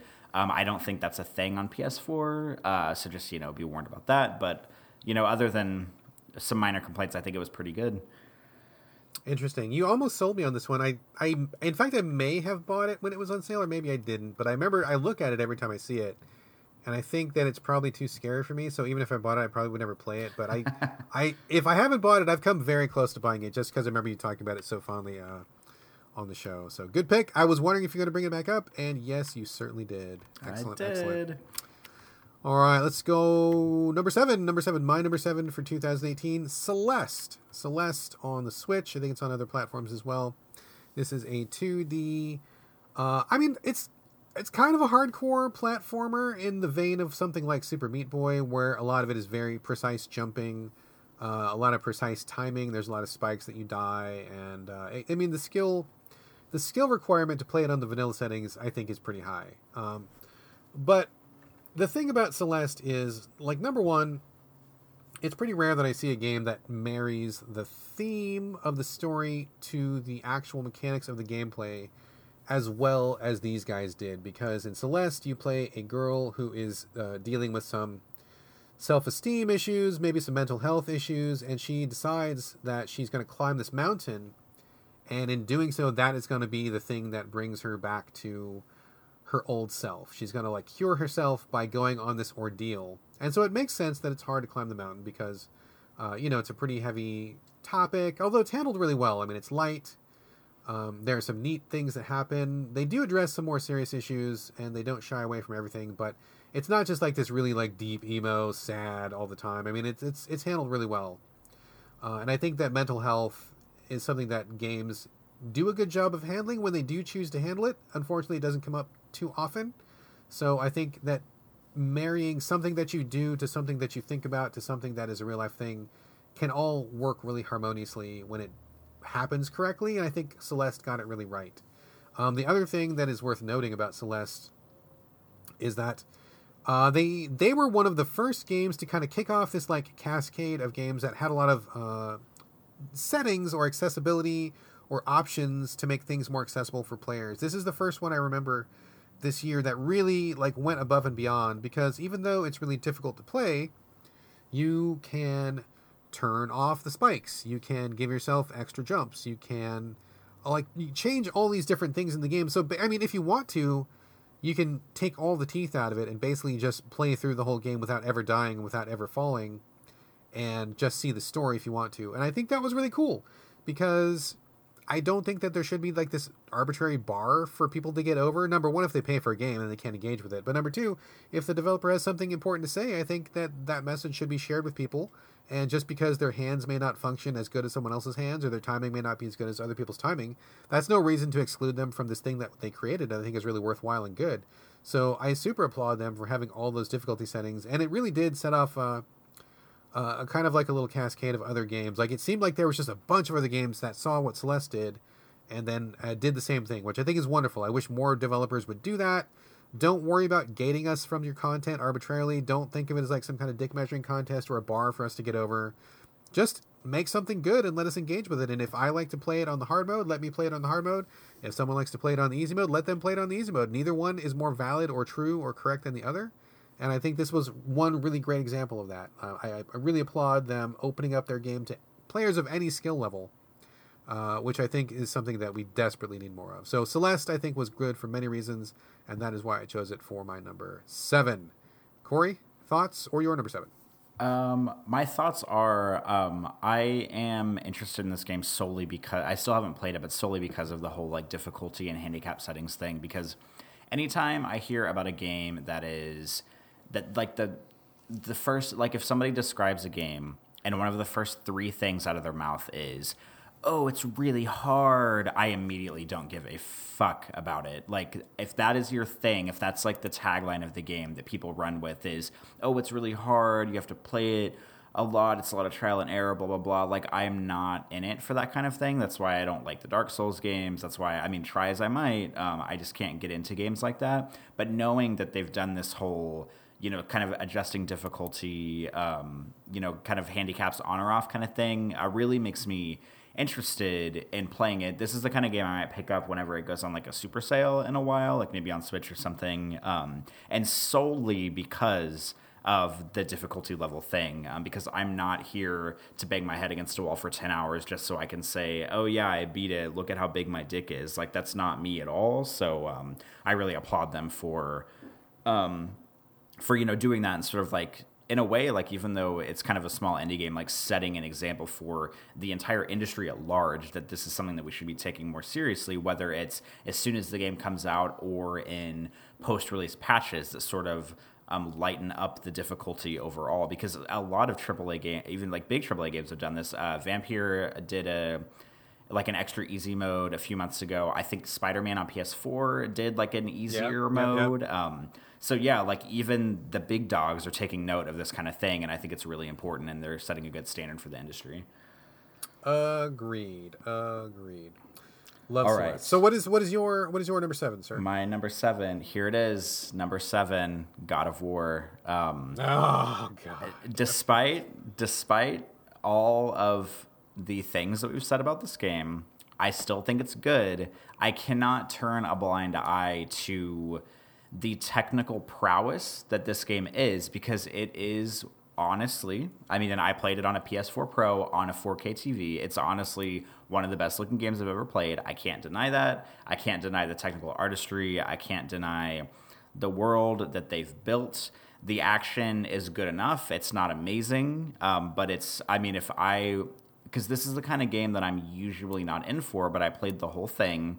I didn't enjoy the whole thing, but I was still, I didn't want to give up on it. I wasn't actively hating it. Um, I was just sort of actively hating the fan base that it nurtured, if you will. Um, but I think it's a good game. I mean, obviously, I don't need to sit here and be like, oh, of course God of War is good because it's winning like every Game of the Year award ever from like every outlet ever. So obviously, like this game doesn't need me to carry, you know, to carry it around and like, you know, champion for it. Um, but I do think it's good, and I can't, I can't, even though it was disappointing, and I don't think it's, you know, the next best thing since sliced bread, like everybody else is saying, I can't deny that it's a good game, and um, it's on my top ten list. And I mean, for all of the technical reasons, for the sort of like the beauty of the world, a lot of just the weird like oh, you're like you're walking in snow and it moves so realistically. I know that's like a really dumb thing because we don't usually harp on graphics on the show, but I mean, I can't I can't turn a blind eye to that. And I do think God of War is a good game.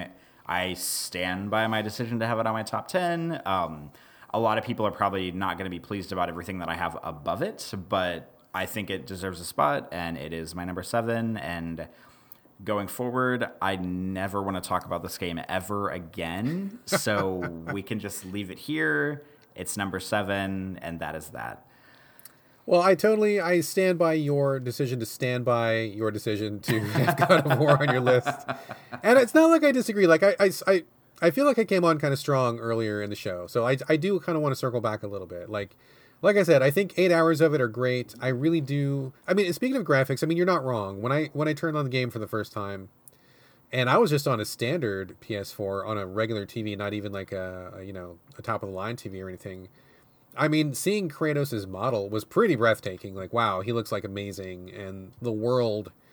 I mean, I don't like the way it is, is, is designed and like how how many hallways it seems like it is, but like just looking at it, the way that it looks is pretty stunning. I mean, there's definitely a lot of serious artistry happening. Um, I mean, the fact that they even tried to do anything with Kratos is, I think, pretty amazing. Because I mean, prior to this year, he was like angry, and that's all he was. Uh, maybe like a wee bit of sadness, but basically like 99.9% angry. And what do you even do with a character like that? So for them to even attempt to do something to humanize him a little bit, I think is definitely worth noting. So I do want to applaud them for that. Um, and also, uh, fatherhood is a thing. I know people are like kind of like having this like backlash against the daddening of video games or something, but I think it's valid. I mean, a lot of developers are getting older. I think it's good that we are covering more than just the teenage protagonist in every JRPG. You know, talking about parenting in video games is, I think, something that is worthy of a lot more exploration. So I'm glad that God of War tried to do that. And they do have many good moments. I don't think the story overall really hit with me, and I don't think that it's as strong as it could be.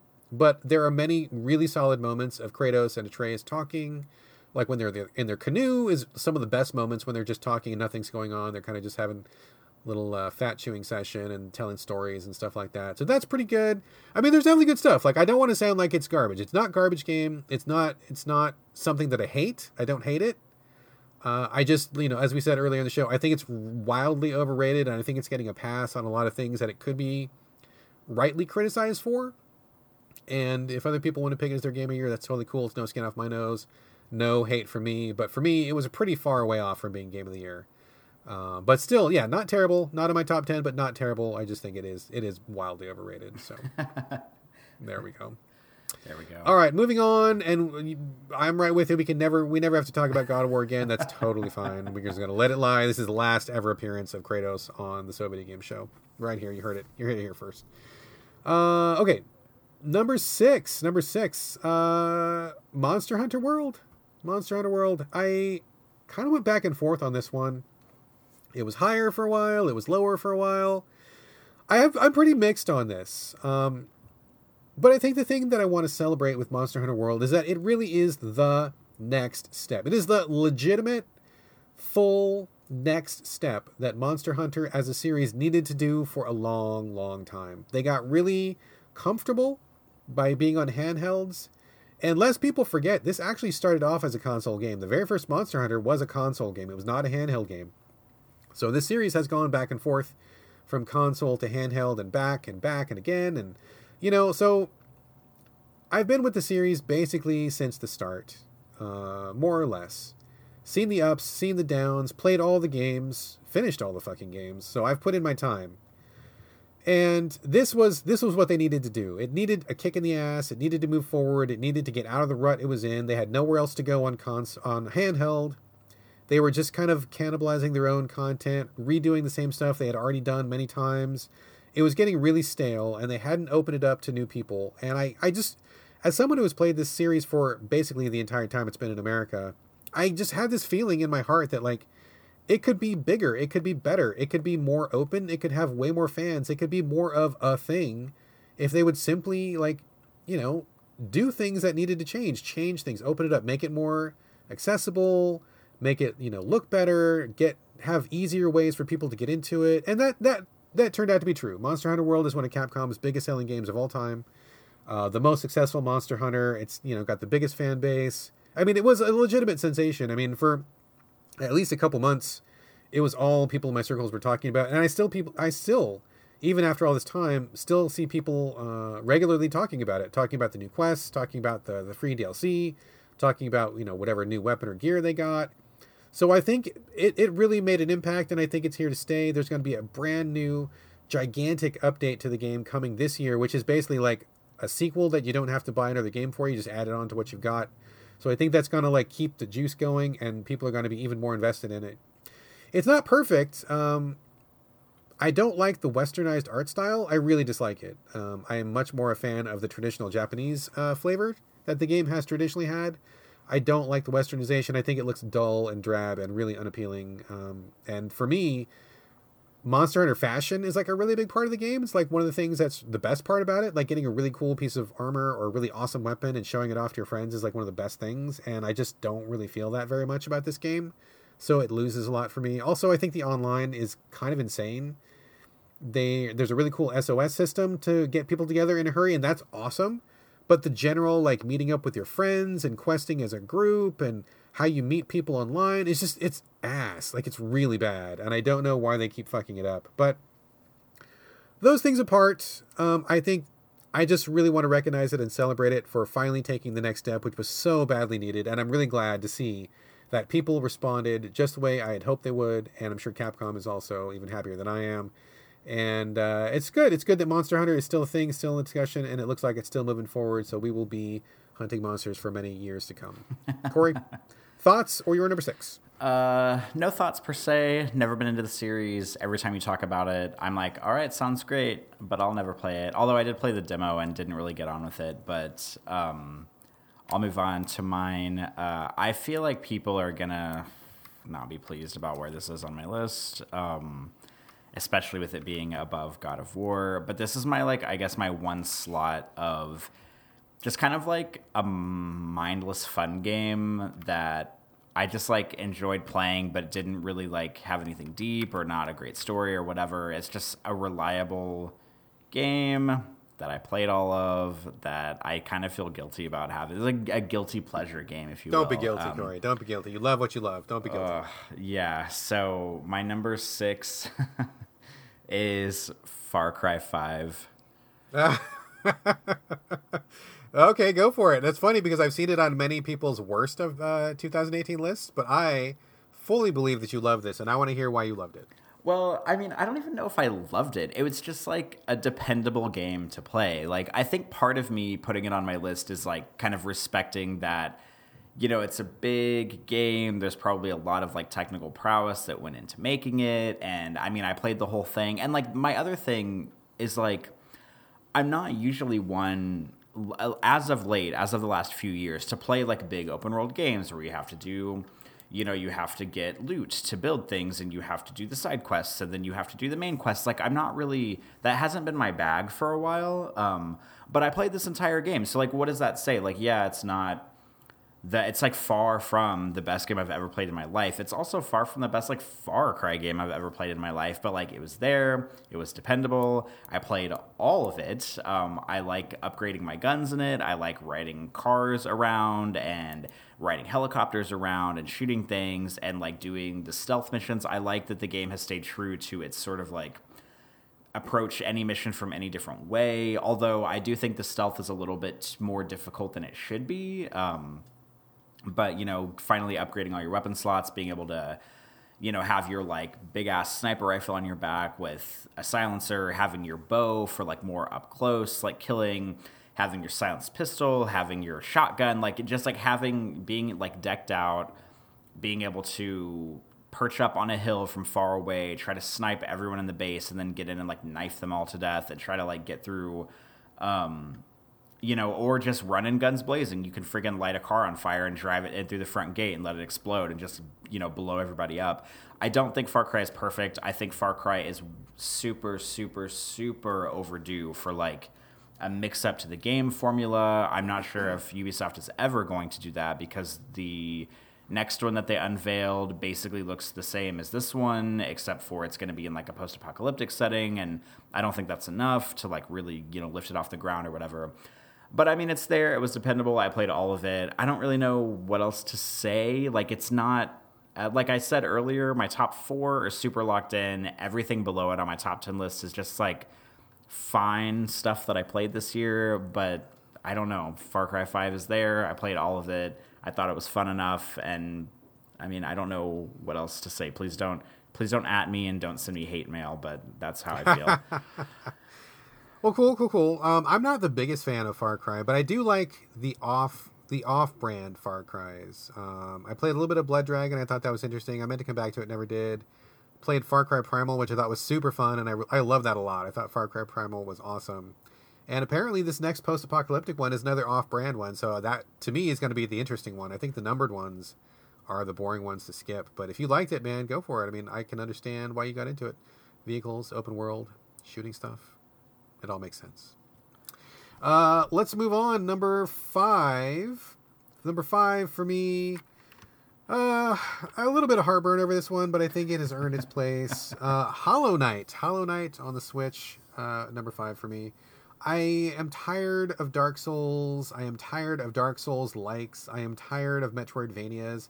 I am tired of games that don't tell you the story and expect you to read item descriptions and look up for like bits of lore and piece it all together. I'm tired of all that shit. And Hollow Knight does all that stuff. and even so, I still found it to be a really fun and engaging, interesting, worthwhile game to play. So it was overcoming quite a few hills with me. Like it had it had a lot to get through before it got on my good side, but it did manage to get on my good side. I think the animation is awesome. Screenshots do not do Hollow Knight justice. It looks kind of I mean, it looks kind of dippy in screenshots. Like it doesn't. It's hard to to see what makes it look so good when you can't see it moving. But when you see it moving, you're like, wow, this looks amazing. Uh, controls were super tight. I thought that the gameplay was really well designed. You had a series of kind of power ups that you had to mix and match to kind of get through different areas, which I thought was really well done. Uh, just very exciting to play. Lots of cool exploration. The levels were very neat to get into. Lots of secrets to find.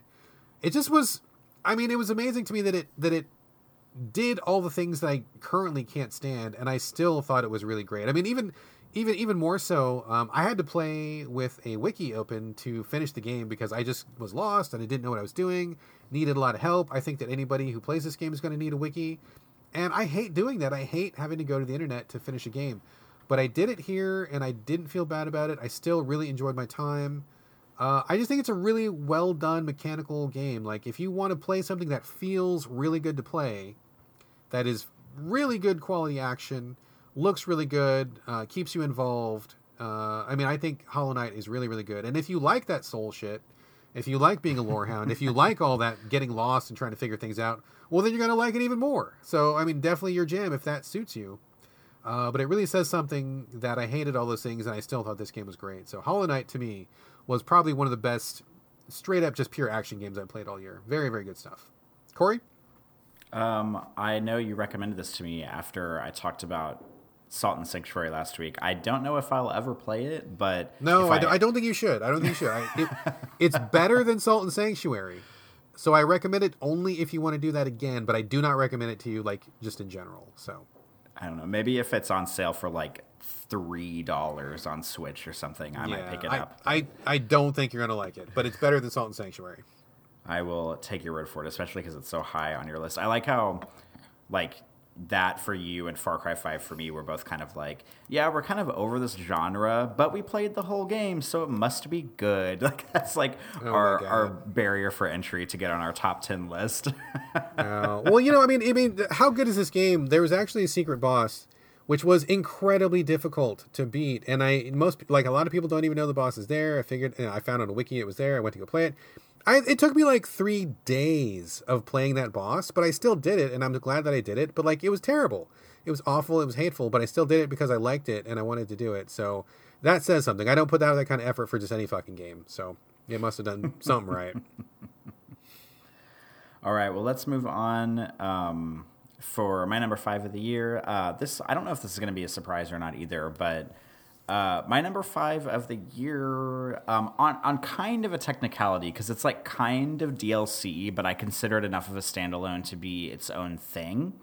Hmm. Um, my number five is Prey Mooncrash. Oh, I knew you were going to say Mooncrash. Okay, okay, interesting, interesting. All right, go on, sir, go on. So a lot of my reason for having this as my number five is because simply because Prey, like to remind everybody, I've said this like thirty times on the show. Prey was my number two game of the year last year. I love Prey so much, like and you know there's games that get a lot that a lot of people love and i come on the show and like i said earlier like okay i don't need to carry this game and champion it because so many other people love it. Prey is not that game. I feel like nobody played this game and i feel like there's like 10 of us on twitter that are carrying this torch and being like prey it's so good. You need to play it. It's so good. And i just feel really bad for Arkane because i feel like nobody played this game. But I mean, the good news is that they have time to be doing DLC for it, so that means something. Because if it really, if they didn't, if like they didn't get funding from anybody buying it, they probably wouldn't have time to do DLC or the money or the resources or whatever. And they've done Prey Mooncrash, and they did some other stuff too recently. Um, they did like a VR thing, and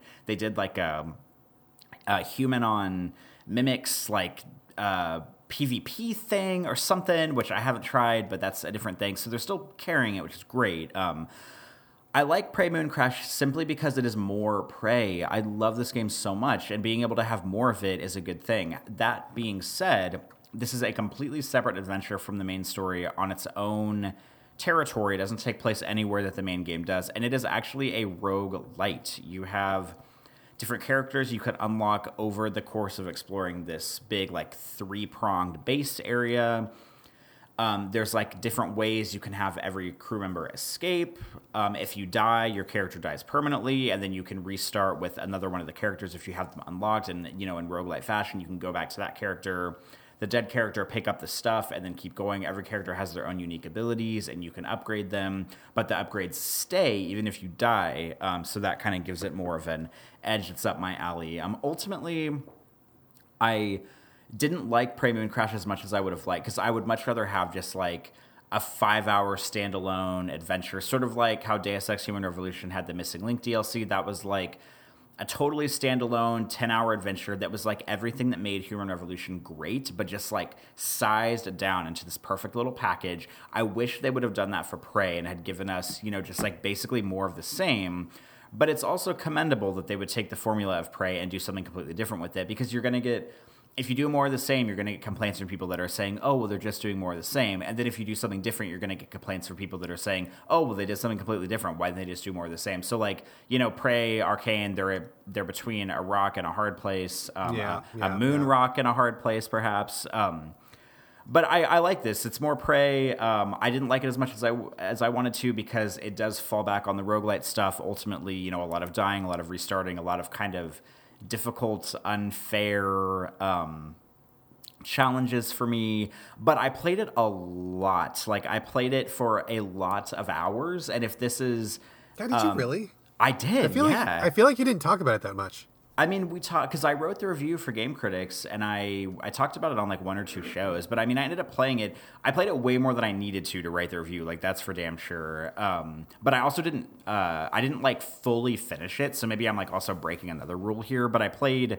I mean, I finished individual characters' missions, but I didn't finish them all at once, and that's sort of like the main objective of the game. So maybe that's like a caveat in my own rules. But I did play it a lot, and I mean, if this is a genre of game that I am normally not in for at all, you know, putting it in the I don't know dark trench coat of a game that I love, you know, is something that can really get me into it. um, I just I I mean I like it because it's more Prey. I love Prey. I cannot talk about how much I love that game enough. And this, even though this isn't my bag entirely, just being able to play more Prey was great. And for people who like Prey or like roguelites, this is like the perfect, I guess, like mix of the two. Um, I really like Prey Mooncrash. I wish that they would just do more story stuff, but I also respect them for you know, kind of stepping out of their comfort zone and giving us different experiences. Unfortunately, it wasn't completely to my taste, but I do respect everything they're doing with this game and the fact that they just keep supporting the game is commendable enough because it came out a small group of people loved it and then everybody forgot about it and so the fact that arkane and bethesda are even still doing stuff with this game like to this day uh, is incredible to me so hats off to arkane uh, prey mooncrash is my number five Excellent, excellent. All right, uh, moving on. We're getting close to the end here. We're at number four. Number four. Number four. We're in the top half. Uh, number four for me is, as I was kind of alluding to earlier when we were talking about the rules, this is a game that was released in another year originally, but got a new updated version on a new platform, so I am going to count it. Number four for me this year, Darkest Dungeon. Um, been around for a while, but it was new on the Switch this year, and honestly, I believe the Switch version is the best version of the game, so I think it's probably worth highlighting for that reason. A lot of people are familiar with it, but just in case you're not, it is a kind of a not it's not exactly a roguelike. There are roguelike elements to it, but it is a 2D role playing game where you put a party of different warriors together and you go into these dungeons. There is a story mode. You can complete the game. Um, the key hook to the game is that each character has a variety of different powers, and you cannot have them all at the same time. So you've got to pick and choose, and then those powers will interact with other people on your team. So it becomes really about like kind of a in-depth team building sort of a game where you want to have the characters that work best with each other, and then you pick the powers that play off of each other and have good synergy. Uh, but the art style is phenomenal. The art style is just like I'm so like in love with it. I love the art style of this game. It's it's just tremendous. Uh, the music is scary and creepy. The voices are great. Uh, the gameplay is just really deep and nuanced and engaging. And if you're the kind of person who likes to dig into the details on a squad-based game like this, it is really, really, really well done. Um, I played this game basically from start to finish. I did everything in the game, beat the game, uh, did the extra stuff, unlocked all the stuff. After I did everything, I just made a million dollars just because I was bored and I wanted to keep playing it because I really didn't want to be done with it. Uh, so overall, I mean, pretty fantastic experience. And even though it's been out for a while, I think the Switch is where it's at because even though it's such a great game, like it, it feels a little bit too small to play like on a home console on a big TV. Like, I don't know if you get that, if I'm making myself clear, if you know that feeling, but like sometimes a game just feels like it's a small, small screen sort of a game, and that's where it is best. And some things just seem like they, you know, when I'm in front of a console, I want to have like explosions and cool sound and you know great special effects. And Darkest Dungeon is great for what it is, but it just it doesn't really suit like a big TV. So I think the Switch is a great screen for it. Uh, the developers also put in new difficulty levels. This is another example of the developers putting in an easier difficulty level, which I think was very necessary. They had it scaled way too high for a long time. Um, it was pretty it was pretty uh, sadistic for many many years. Uh, so I'm glad they dialed it back a little bit because, again, like those other games you mentioned, it's a wonderful game. There's a lot to love here, but I don't think that suffering every time you play it is really serving a purpose. I mean, I think that it can communicate its dark themes, the oppressive feel of the game, the challenge, but it doesn't need to be soul crushing every time you play it. Um, so they did some tweaks to it. They added some new DLC, added some new characters. Uh, I think the Switch is just where it's at. I, I put in like more, I mean, probably like 150 hours on this game and did basically everything. So I love it to pieces. As we mentioned on the last episode, I think I own this game like five times. uh, I bought the art book. I brought I bought the diorama. I have a shirt. I have a hat. I think I have a poster. Uh, I think all I need, oh I should have made a mug. I should have made a mug. I forgot to make a mug, Corey. I gotta get a mug. But uh, I love this game. I this is one of my favorite games like of all time. Uh, so Darkest Dungeon for me number four. Not totally perfect. There's a few little uh, things I would like to tweak on it, but best version of an awesome game, and I love it so much. So that's my number four. Corey, Corey Motley. Uh, my number four is we can keep this short because I've already talked about it. My number four is North. Um, I've talked about it at length on the show several times over. I already talked about it earlier. I don't really know what else there is to say about it other than, you know, short first person exploration game, kind of obtuse, kind of weird, got a lot of interesting visual imagery going on. Um, if you say the words artsy game, this might perhaps fall into that category. Uh, although I, you know, it's kind of silly, but it's just something that is easy to say. Um, but North, my number four game of the year. I like it. I hope that the guys who make this game continue to make more stuff. They have like a big catalog of games on itch, so uh, fingers crossed they'll just keep making more stuff. And now that they have stuff ported onto consoles, because I think North is their only game that's on consoles. Um, hopefully they'll keep making stuff for consoles as well, um, so that way they can kind of open up their audience to kind of the cool, like weird, like avant-garde stuff they're doing. Um, but that's that number four, North. Interesting. I did not expect it to be so high on your list. Mm, I think about it. You know, okay, so here's a mini discussion we can have. Sometimes when you play a game, even if it's not the most technically impressive thing you've ever played in your life, because um, North certainly is not, but it's good. Th- there's just those games you play that you just like think about every day. Like North is like one of those games for me. Like I think about it a lot, and it's not because it's the best game I've ever played it's just so like mysterious and strange um, and i just like the art of it and the fact that it came out of nowhere. It's just one of those games that i think about quite often and i i mean and that in and of itself because there's so many games that i played this year that i just forgot immediately. Like i played it i even if i beat it a week or two later um, oh yeah i guess i played that game and then it's just in one ear out the other North is not that for me. It's a game that I think about a lot, and I it's just I feel like it's deserving of a place very high on my list. Um, not just because of that, but it takes something really special for a game to just like stick with me after a while, and I just really appreciate that about it. That's so interesting. It's so interesting because your take on it and my take on it were so wildly different. And like I just it's it's so curious to me to see like when something connects with somebody or like when something reaches somebody in a certain way. So I would never have guessed it. I would never have guessed it. Um, but wow, I'm glad that you played it. I'm glad you connected with it. And I'm glad you're bringing it back up. And I would be really curious to hear from readers. I mean, just to take a minute here, like if you guys have heard us talking about it, heard Corey talking about it, and played it yourself, I would really want. I'm curious. Like, do you guys like it? I mean, what I I want to hear more feedback on it because I think this is a really probably the most interesting title of this year for me because your take and my take are so wildly different, and I just I want to kind of dig into that a little bit. Not right now, but just just to figure out like what it is that connects with you and why it didn't connect with me. We'll have to I don't know, maybe we'll maybe we'll talk about it again. I think if I'm not mistaken, I think Badger Commander played it based solely off my recommendation off hearing it on the show. And if I'm not mistaken, I think he liked it. So the fact that I got at least one person to try it, I mean two if I count you. Um, like that's good for me. So fingers crossed he did like it. I remember him saying he did. I think he said he did. But yeah, also if I, am interested to know if anybody else did play this, please let us know. And if you, even if you didn't like it, um, because maybe that means our show is actually good for something because we're getting people to play games that they've never heard of.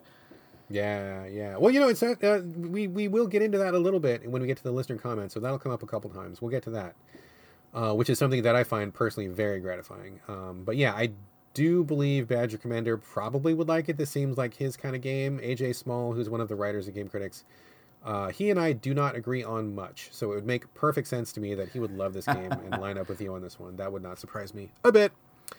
All right, top three, boy. We're getting into the good quality stuff now, boy. This is this is the the end game. This is the end all be all of 2018. Hell yeah. My number three, guaranteed to piss off people Oh, all no. across the internet. Oh no. People are going to quit the show. People are going to send me hate mail. People are going to cuss me out on the sidewalk when Oh, they see no. me.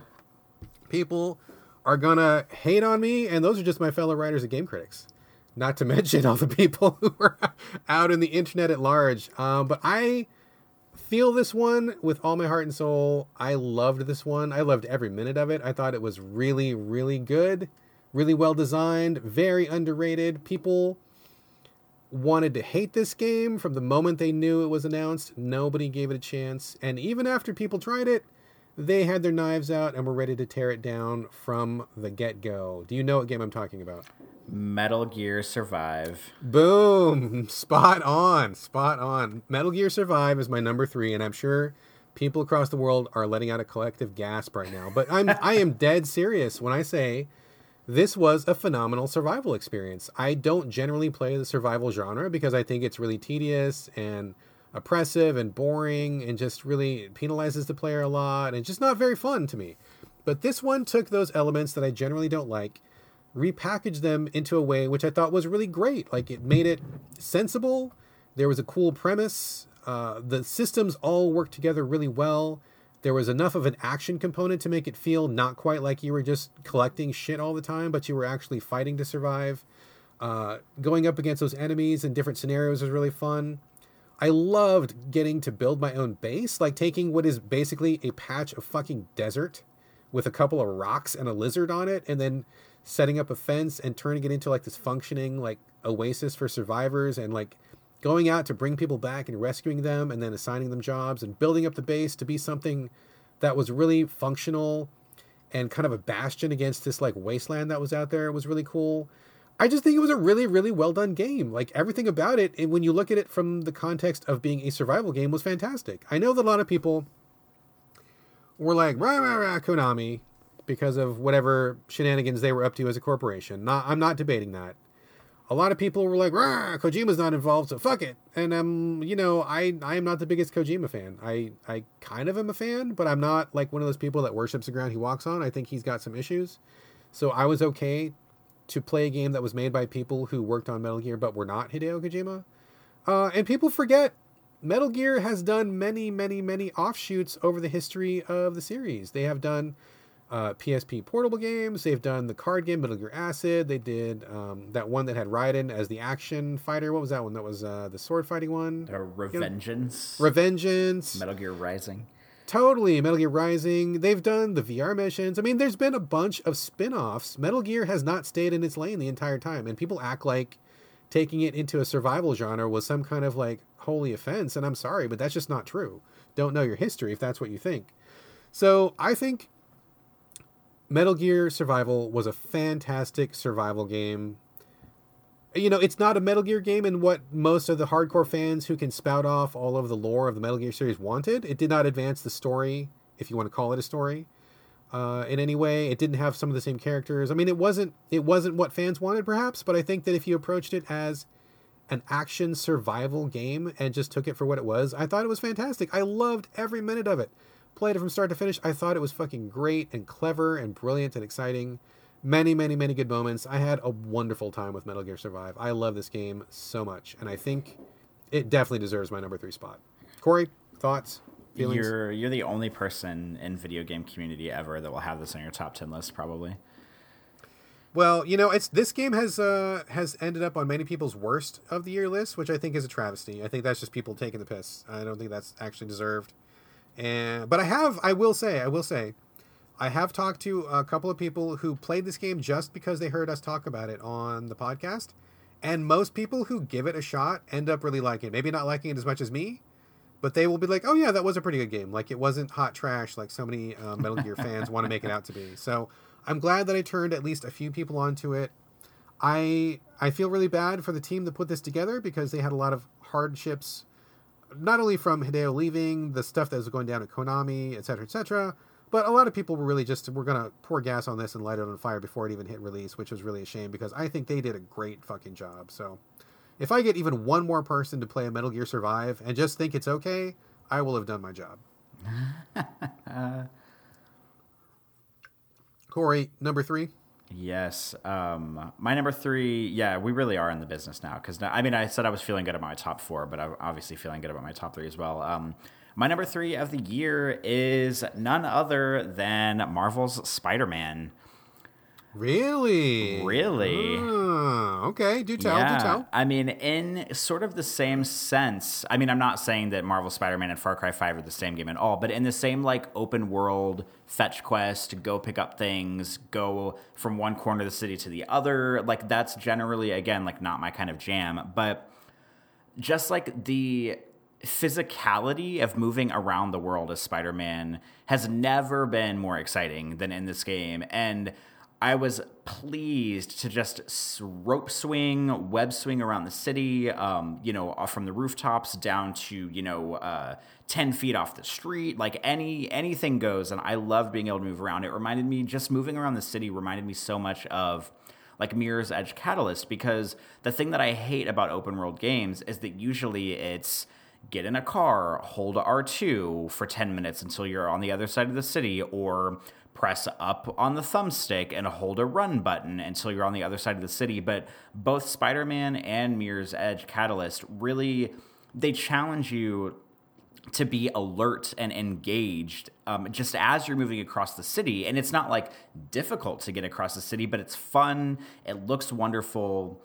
And it's just so much better than jumping in a car and holding R2 for 10 minutes. Like, anytime I had to move across the city in this game, I was just thrilled that it just felt so good. And it, there's multiple ways to do it So, I mean, you can run around if you want to, but there's like, you know, web swing. There's a move where he like attaches both webs to the corner of a building and he like pulls himself toward it really quick. And then if you want to, you can like do this like pole vault thing off of that when you connect and he like launches even farther. So there's just like different maneuvers you can use to get around. And I mean, this game's not number three just because getting around the city is fun, but that's such a big part of it. But I mean, beyond that, it is definitely the best Spider game, a Spider game, Spider-Man game ever made, and it's it's just so much fun to play. I mean, the combat does get kind of repetitive. A lot of the missions are pretty similar, where you know you swing to one building, you kind of fight people, you know, you fight a mob of people, and then you move on to the next or you know maybe there's a boss battle at the end.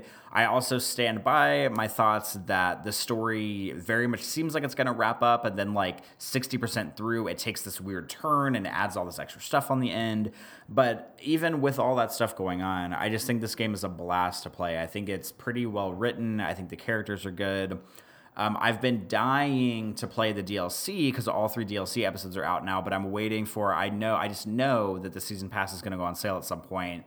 So I'm not. I'm going to wait as soon as the season pass goes on a sale. I'm going to pick it up and then I'm going to play all the DLC because I've heard nothing but good things about the DLC for it. And this game's just a lot of fun. It's challenging in some parts. I think it's challenging in good ways, sort of in like. Um, the combat is similar to like kind of similar to like Batman in a way. I don't think it's as finely tuned as that, but it's probably like the next best thing as far as you know third person sort of like action brawling goes. Um, the amount of suits that you can get, the the fact that the different suits have different power ups, and that you have different gadgets you can use to help you in fights. There's just like a lot of stuff going on and I mean, most of it, not all of it is, you know, the best thing I've ever played, but most of it is fun. Um, if it's not fun, it's at least good enough. And it's just like a lot of fun. Like you can tell that a lot of hard work and heart and soul went into making this game. And for someone like me who I'm not super huge into, you know, superhero games or superhero movies uh, or Spider Man, even though I've photographed Spider-Man in real life a lot, which is a weird thing to say, but I'm not like that super into like the lore. I'm not into comics, but like in I'm not into open world games, but even with all that stuff sort of like against it, I still love this game. I think it's really fun. Um, and even for people who like open world games, I mean, it's it's just like the best open world experience I've had in a very very long time. Just getting around is thrilling. Um, there's just a lot to do. I don't know. I know that you played it and it wasn't your jam because it's just a little bit too much stuff going on for you. Um, but I, I mean, I, I, certainly don't stand alone with praising this game because I've heard plenty of other people say that they like it. Um, but yeah, Spider Man, I love it. I think it's great, and I think it's well deserved as my number three of the year. Right on. Yeah, you uh, not my jam, uh, but you were certainly not alone there. I mean, basically every podcast and website in the world. I mean, it's Spider Man is like in the top three of like everybody on Earth. So you're not, you're definitely not alone. I think I am probably definitely in the minority of people who just you know thought it was okay and moved on. So. excellent, excellent. My wife did love it though. Gina lo- loved it. She had a great time with it, and uh, my son loved it too. So I think out of our even even my own household, I am the one who stands alone and not liking it. So I'm all out on a desert island all by myself. No big deal. Okay, top two. Top two. We are almost at the end of our, our, our top ten of the year, the ten best games. Uh, so I got to be honest, man. Like my number two was my number one for like a long time for like for like nine months out of the year, uh, and I thought for sure it was going to be my number one. It could still be my number one. My number one and number two are so they're both so fucking good, so fucking good. I feel I feel bad that I need to choose one over the other. Uh, but I've actually picked like uh, multiple winners in the past. I didn't want to do that anymore. I wanted to pick just one clear winner. Uh, but I will pick number two, and I love it. Like uh, there is do not think this is diminished in any way because this game is amazing.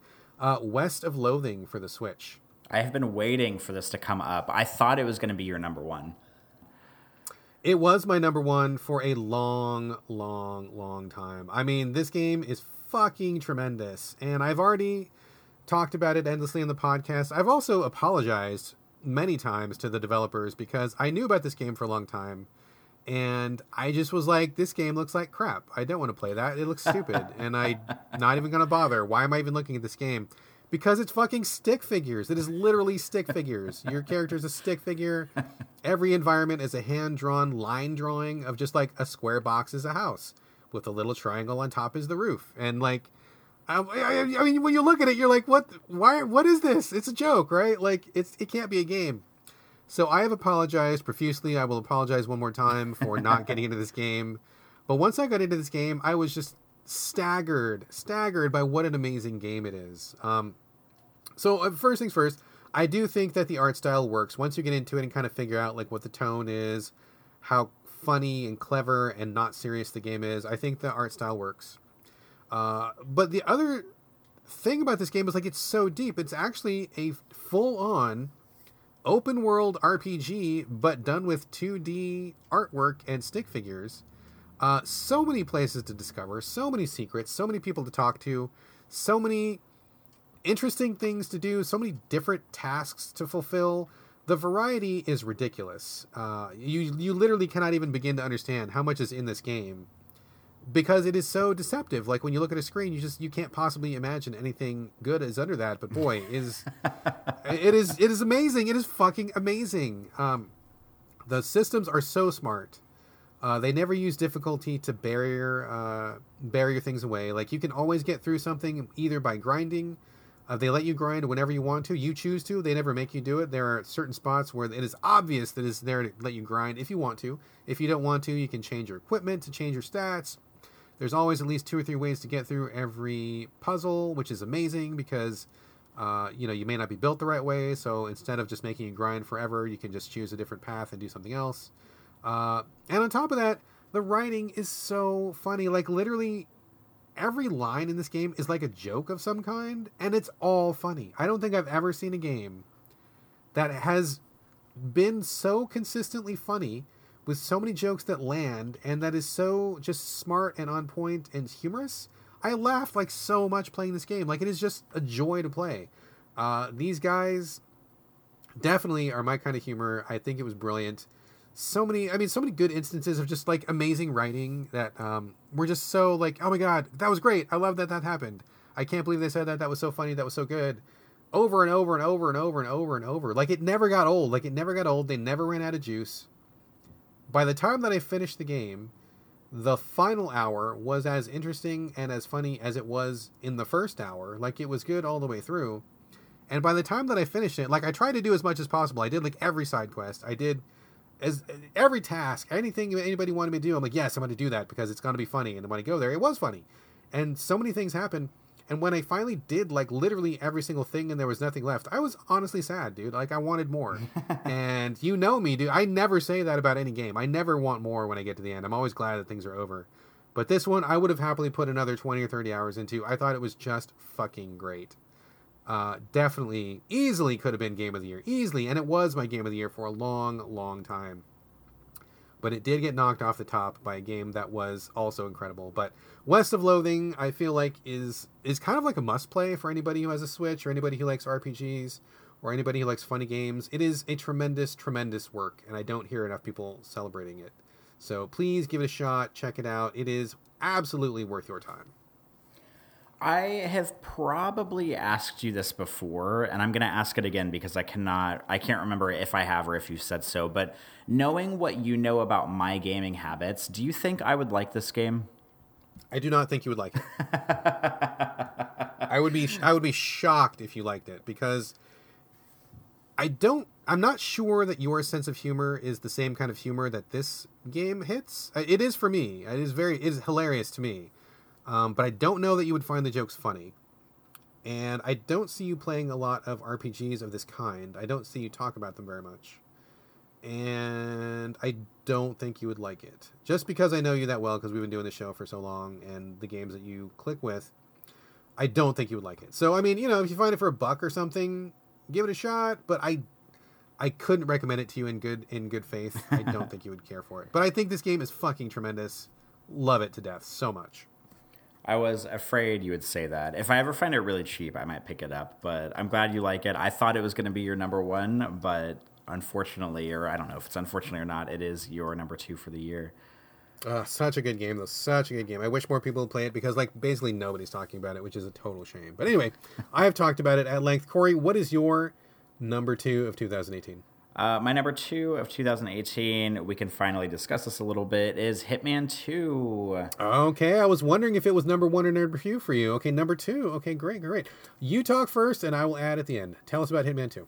I mean, I don't. I don't really think I need to spend a whole lot of time on this because we have talked. We did a fucking four-hour podcast about Hitman and Hitman Two um, when Hitman Two came out. But I mean, Hitman Two is it's like it, just the fact that they've brought it back, that they with Hitman 2016 starting off, that they sort of IO Interactive brought the series back to sort of its roots, if you will, just giving us a bunch of giant, complex, open-ended levels for you to do whatever you want to do, and then whether you want to, you know, take a machine gun in and try to murder everyone, although it's probably not the easiest thing to do because 47 is kind of fragile. Um, or you know, get in and get out without anybody being, uh, you know, none the wiser about it. I, I just love that they are keeping the momentum of what they were doing with Hitman 2016 and really, um, you know, just giving us a bigger batch of levels, giving us more stuff to do, um, you know, more gear unlocks and everything. And I mean, like, I know we talked about on the show too, but just like the opening mission of Hitman 2 is like nothing short of a perfect level and true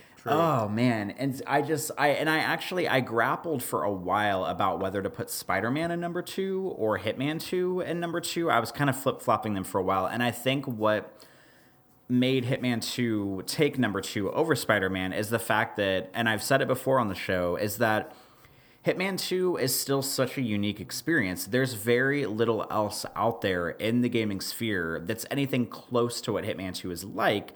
Whereas Spider Man, I mean, open ended, open world, uh, you know, go across the city, do side missions, do main missions, do side quests. I mean, those are a dime a dozen. And I'm not I'm not saying that to diminish Spider Man's quality, but the the sheer uniqueness of Hitman 2's gameplay, um, I think is really what put it over the edge to take over the number two spot for me. And of course, I am a die-hard Hitman fan, um, you know, so that certainly helps too. But even like pulling my fandom aside, just the fact that they're really sticking with it and, um, you know, really continuing on from what they're doing in Hitman 2016, which was fantastic. Uh, is it really just kind of sealed it for me. I feel a little guilty though because I'm pretty sure in 2016 Hitman was my number 2 game of the year and in 2018, Hitman 2 is my number two game of the year. There's always something that, you know, kind of pulls the rug out from underneath it where it doesn't take my game of the year. But I mean, number two is not a bad spot to live in, and they've done it twice with their past two games. So thank you, IO Interactive. Even through the turmoil of them losing their publisher and all this stuff,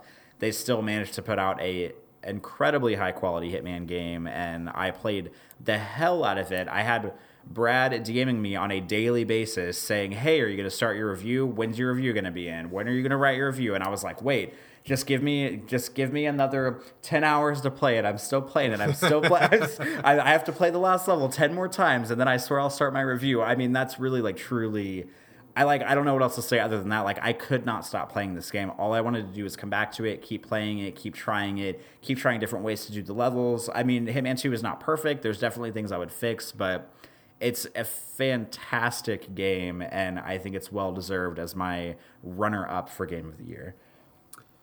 Don't disagree with the word you said. I love Hitman. I don't love him as much as you because I think you were probably the world's biggest Hitman fan, but I am right behind you. I love I love me some Hitman.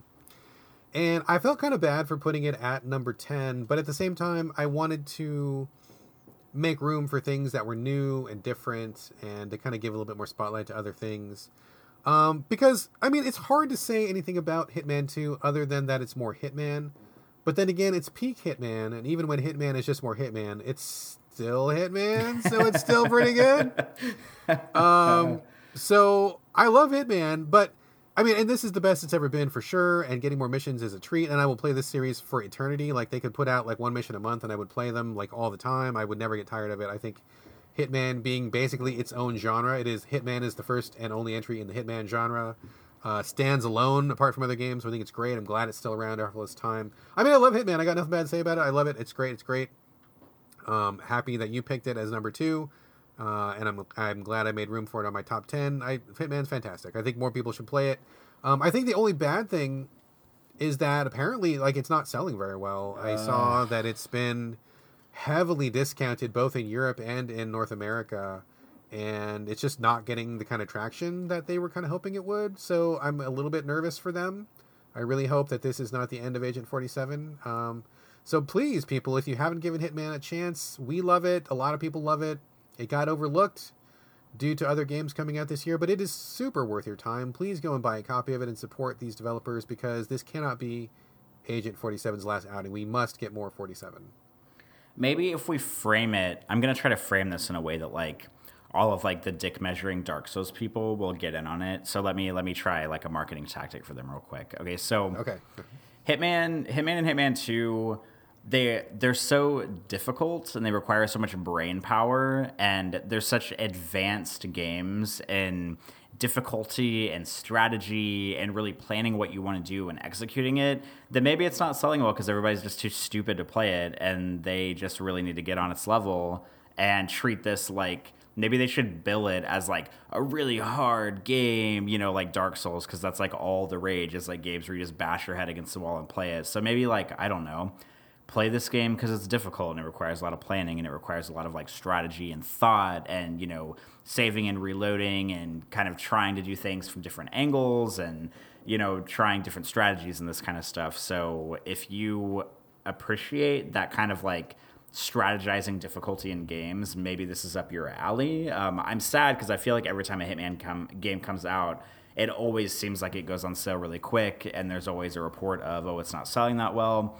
Maybe that's because the games have remained pretty similar over the course of their career, with like Absolution notwithstanding. But I, I don't know. I, I just wish I knew a way to like get people back into this franchise because it's it's the best it's ever been, and I think people are just like, oh yeah, another Hitman. Uh, like I don't want to play it. I've never been into those, but it's so good, and it pisses me off the more people aren't playing it. I kind of wonder if people just don't even know what it is because um, I listen to a lot of podcasts uh, from various people, and I've a, a, theme that I have heard over and over this year um, from different people, many different people, is that this is the first Hitman they've ever tried. So I wonder if a lot of people have never tried the series and they just don't know. Maybe they're afraid of like they don't want to get in on like the ninth entry in a series and it's too late. They're not going to go back and play from number one forward. You know, maybe they don't realize that you don't really need to play the previous Hitman games to get in on this. Maybe they don't understand.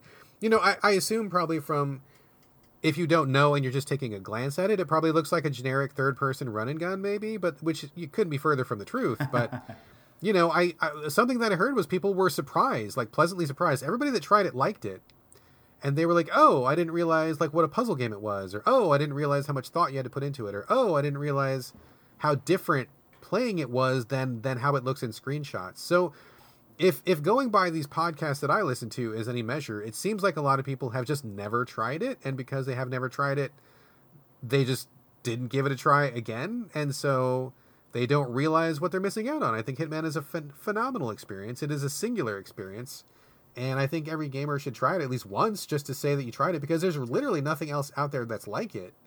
So hopefully, people listening to this will give it a try. I mean, just just give it a shot. It's cheap now, which I mean is probably not good news for the de- for the developer, but it's cheap now. You can buy the whole thing in one go. It's not episodic anymore, which some people had a problem with last time.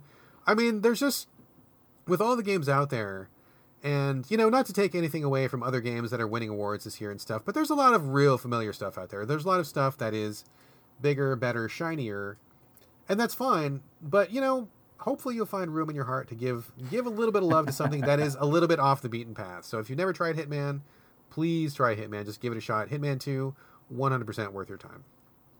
Absolutely. I could not say it better myself. All right, there's only one slot left to go. The big enchilada, the big cheese, the numero uno, number one of 2018. Corey, do you know what I'm going to say? I I feel like I should know what you're going to say. And as soon as you say it, I'm going to be like, oh, of course, that's what it is. But I spent so much time thinking that West of Loathing was going to be your game of the year that that's kind of like what I had had locked in in my right. head. Um, but, oh, are you going to say Florence? I am not going to say Florence. Oh, okay. All right.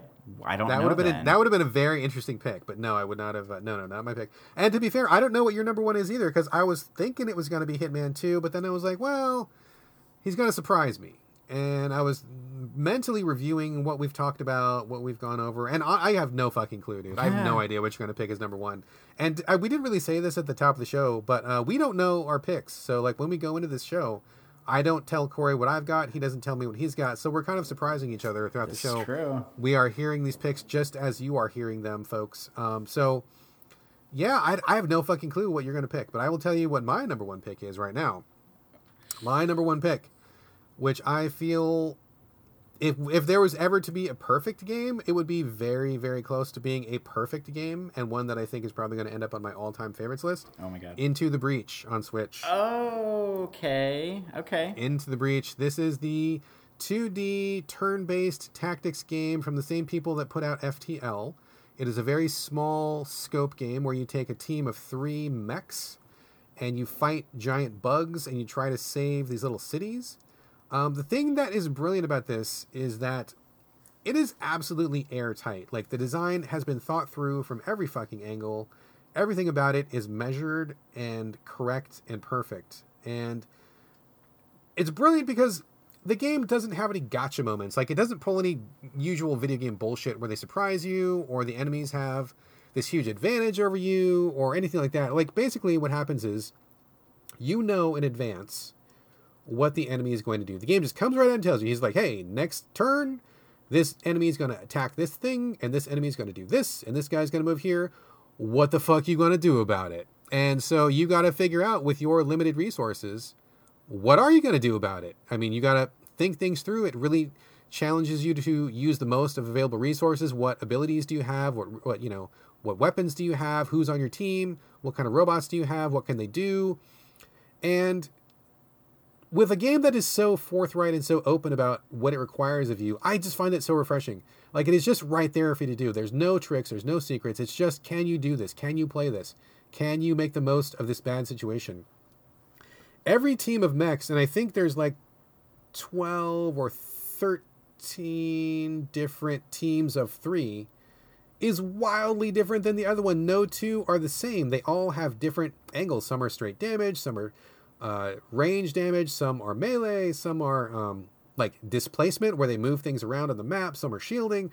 I mean, there's like every team of mechs does something different, and every time you play with one of these teams, it teaches you something new about the game. It shows you a new way to look at what's going on. And so once you think you've got it down with the first team, you go to the second team and you're like, holy shit, none of my tactics works. I have to do something completely different. I have to look at this game in a totally new context, in a totally new way. Uh, playing through with all the teams was incredibly rewarding and incredibly deep, like much deeper than you would assume from such a small map. I think each map is only like an eight by eight square, which is really tiny when you think about it compared to other tactics games.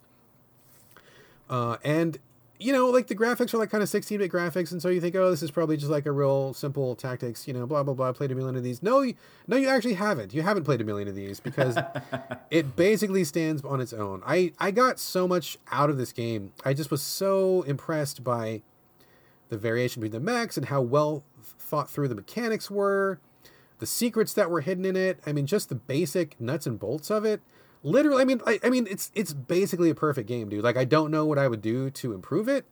I don't know what i would do to change it and that's not something that i say often. I mean you talk to me about any game and i can be like yeah that was good but i am the king of having a but and then you know talk about something that i would like to see different. I can't think of anything that I would like to be different about this game, except for maybe just have more of it, which I think is like the highest possible praise. Not only do I not have criticism, I wanted more, which is another thing that I never say about a game. I never want more. I always have too much, and this is I wanted more. Uh, I I mean, this is just it's like a masterpiece in every way. Like it's clever, it's smart, it's it's challenging, it's fresh. It had um, you know enough accessibility that you could get into it. It had a lot of options. Uh, I mean, it just just the basic idea of it is just brilliant. Everything about Into the Breach, one hundred percent brilliant, brilliant, brilliant. No complaints about it. I loved it to death. Uh, it literally was the only thing that could have even remotely knocked uh, West of Loathing off of its top spot. Uh, and it was it was uh, a hard fought battle, but Into the Breach for me is my best game of 2018, and I think will very easily slide, slide into my best games of all time list as well. So, dang, there of course, I feel like a fool because I remember you talking about this, and then I forgot about you talking about it, and now that you're talking about it again. I remember you talking about it and saying nice things about it on a previous show, but I remember you saying so many other nice things about West of Loathing that that was just the one that was stuck in my head. But yeah, oh, they're both fantastic. Sense. They are both fantastic games. Absolutely absolutely darlings. And on the Switch, this has been a very strong year for Switch. I've been talking to a lot of people who were like, eh, this wasn't a good year for the Switch. This was like a disappointing year for the Switch. And I'm like, are you crazy? are you literally insane? How can you possibly say this was a bad year for the Switch? Well, there wasn't a lot of exclusive first party stuff. So what? Like there was so much to play on the Switch. I mean, not only is my Switch backlog immense right now, but the stuff that's on the Switch is so fucking good. and so much of it is a perfect fit for the small screen and the portability. Into the Breach, perfect as a portable. West of Loathing, perfect as a portable. Uh, all these other games that I've played this year, and even more that I haven't gotten to. It's been a tremendous year for the Switch. I just, it blows me away that some people are disappointed in the Switch. Oh, yeah, well, I guess, you know, Nintendo got off a good start, but uh, I guess it wasn't going to last. I guess the Switch is over. I'm like, I can't even. No I can't even. Get out I can't here. even talk to people like that. I can't even deal. I can't even deal, Corey. So anyway, tremendous year for the Switch. Uh, I think fully half of my list was Switch games. Uh, and Into the Breach and West Loathing, both fantastic. But enough about me. I have talked so much. I am tired. Corey Motley, we need to know. Inquiring minds want to know. I want to know. What is Corey Motley's number one of 2018? You know what my number one of 2018 is. I don't. I'm going to know it as soon as you say it, but I don't know what it is right now. I don't. Mm, the. Let me think about how I can describe this. Give me a clue. Give me a clue. The only game I played this year that not only made me cry, but several times over the course oh, of its fuck. short experience. God damn it. But you cry a lot, though. That's not enough clue. How dare uh... how dare you? First of all. Ah, uh, fuck. I'm gonna kick myself really hard once you say it because I'm sure it's gonna be super obvious. I'm sure the people listening are like, "Oh my god, come on, yeah, Brad! It can only be this, this one thing." thing. Yep. I don't know what is it. Tell me, tell me. It's Florence. Really? Yeah. Oh my god. Okay, I'm surprised. I did not see this coming at all. I am I am very surprised. Okay, tell us. We talked about it a little bit, but please please tell us more. So Florence, it came out on for iOS on Valentine's Day, and it came out on Android on mobile. It's an, only a mobile game as of right now. It came out on Android a month later in March. I don't remember if I played it right when it came out, but I know I played it earlier in the year. It has been my game of the year the entire wow. year. It has never wow. come down. It has never been replaced. It has never gone anywhere.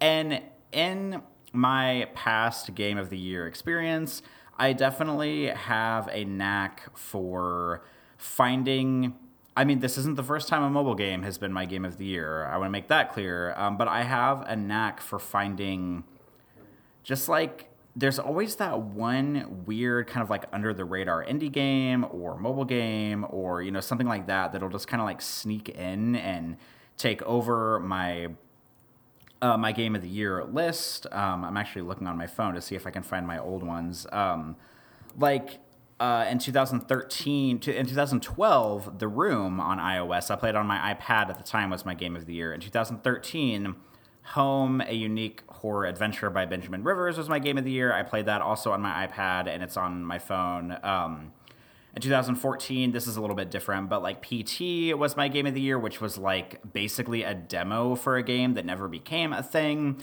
So like I'm no stranger to having some like off the wall like short often mobile experience take my game of the year spot and Florence it, that's what it is this year. So I talked about it earlier a little bit but I'll sum it up again. Basically Florence is about about a 1 to 2 hour mobile experience where you play as a young woman who is in her mid 20s. She's sort of like living her day-to-day life. She has a like an office job that she doesn't really like very much. Her her she's just kind of I don't know, in like a gray area in her life where she doesn't really know what she wants to do. She's not feeling artistically like challenged because she likes to draw, but she doesn't really feel like, um, you know, she hasn't been inspired, I guess. And she meets a man and they fall in love. And the course of the game is kind of like the story of her meeting him and them falling in love. And, uh, you know, just kind of like um, her experiencing like really like romantic, meaningful love for the first time, and, and maybe both their lives, but in her life, and sort of how it takes her on this journey through her life and um, you know there's stuff both good and bad that happens in their relationship and a lot of the game is kind of like i mean for lack of a better word kind of like mini games. And I, when i say that it's not like fucking mario party but it's like every scene is like its own little contained scene. And in some of them you'll be like talking to her mom on the phone and her mom will be like nagging her about does she uh, you know does she get a new job? Is she seeing anybody? Is she still single? Why isn't she married? Why doesn't she have kids? And those are the only sequences in the game that have actual written dialogue. Um, and then the rest of it it'll be like i mean you like there's like a section where you like brush your teeth and there's a section where um, her and her boyfriend like move in together and you have to like rearrange stuff on the shelf in order to like fit both of your things on the shelf. Um, which it just sounds really trivial, but it's incredibly meaningful, and just like the way that their relationship has its ups and downs over the course. And, you know, they have fights, and then you know they they get they don't break up, but they like get back together and they love each other. But and I'm not going to spoil what happens, you know, for the whole thing because it's um, you know it's such a short like experience. I don't want to spoil any of that, but um, there was like a section, probably like three quarters of the way through, where I just like sat on the couch and cried for like 20 minutes because of something that came up in the game. And it's just, oh man, it's just like a really beautiful, really universally um, sort of like uh, approachable game. And like I said earlier, too, it's the kind of thing that you could hand to your mom or dad, you know, that they can play on their phone, or if you have like a brother or sister who doesn't play games very often, and I don't, then they can still get into it. I mean, assuming that they're not some like dude bro that thinks this is some like oh like oh this is some casual feminist adventure. Like if it's that kind of guy, like they can fuck off. But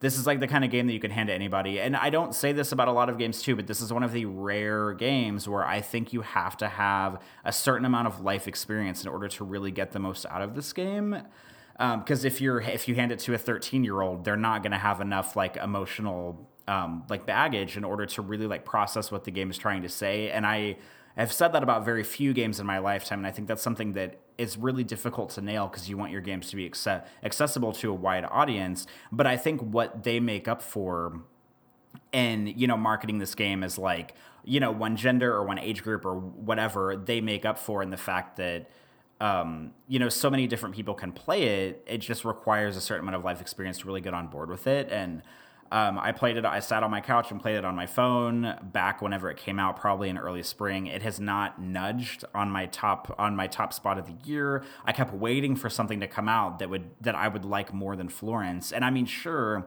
games have come out that have been you know 30 hours long that have been you know the most graphically impressive games i've ever played that have been maybe weird indie adventures vr you know this and that but this small like narrative really like touching and romantic um, and also like depressing. There's just so many different things in this game. The fact that they got it into such a beautiful like short cohesive experience that really speaks to a lot of different people in a lot of different ways like we were talking about earlier. Like we had people write into the show and kind of give us their interpretation of the story. And it's not some weird vague like you don't know what happens. Like there's definitely a beginning a middle and an end to the story but the motivations around what people do in the game like you could take different reads from that depending on who you ask. And i just feel like that you know the developers have really like done the impossible here. Like they've made a perfect mobile game that has appeal to such a wide variety of people that just seems so like perfectly crafted. And yet it has a solid story but it can mean so many different things to so many different people.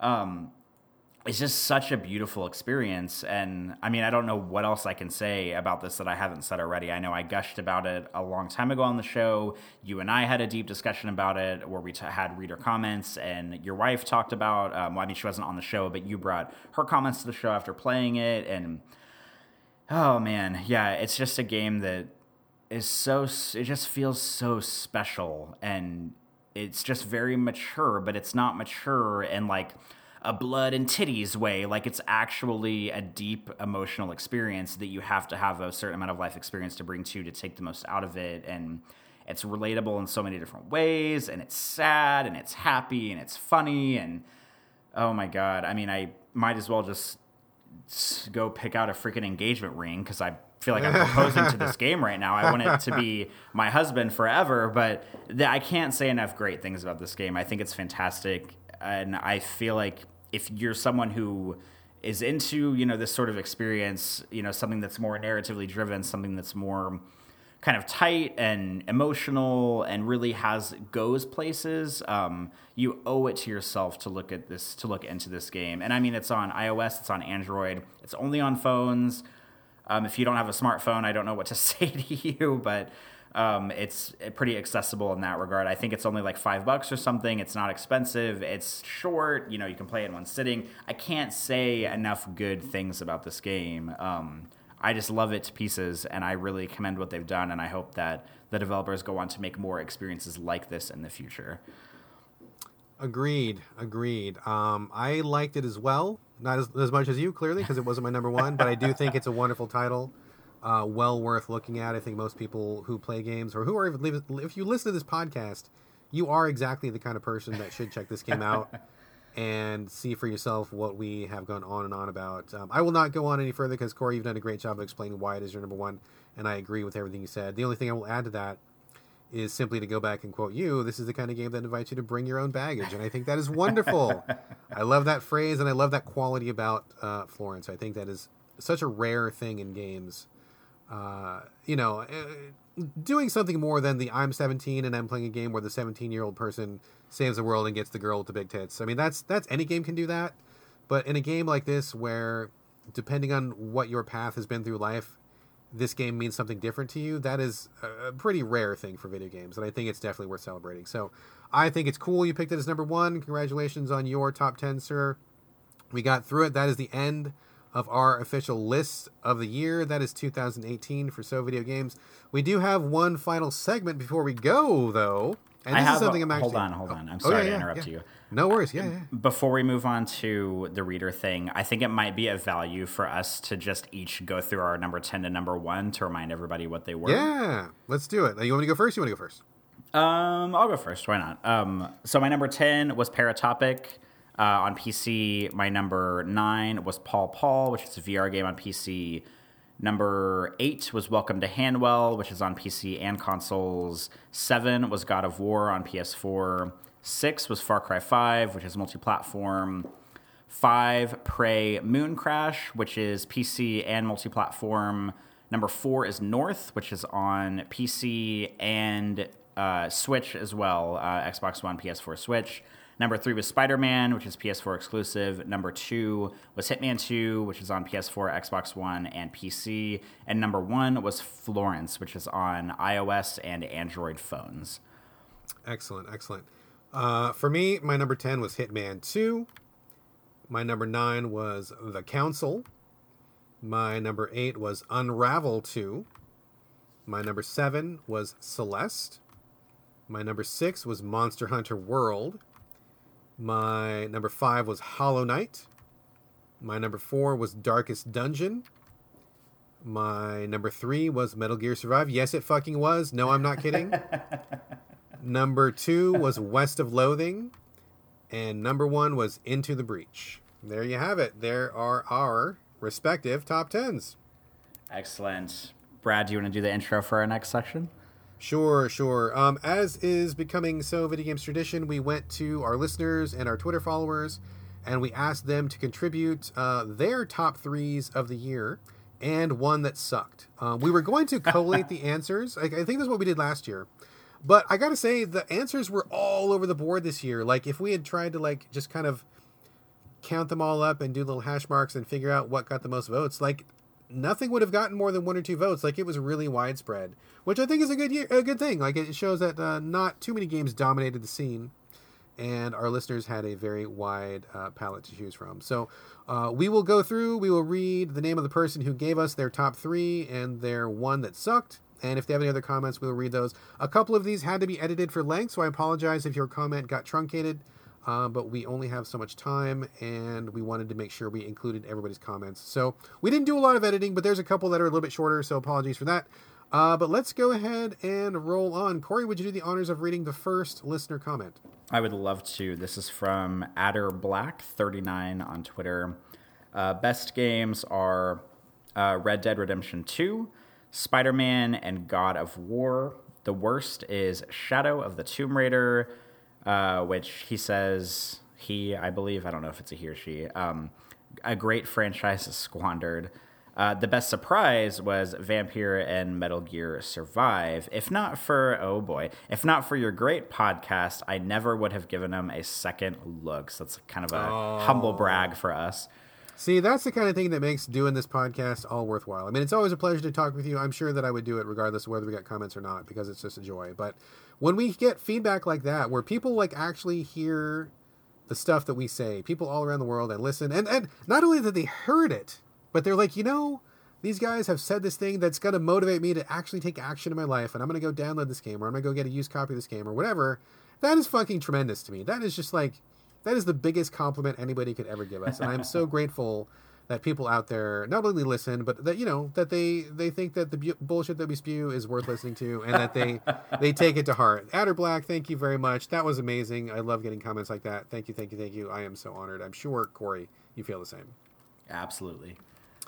All right, next one comes from good old Drew Brew 82.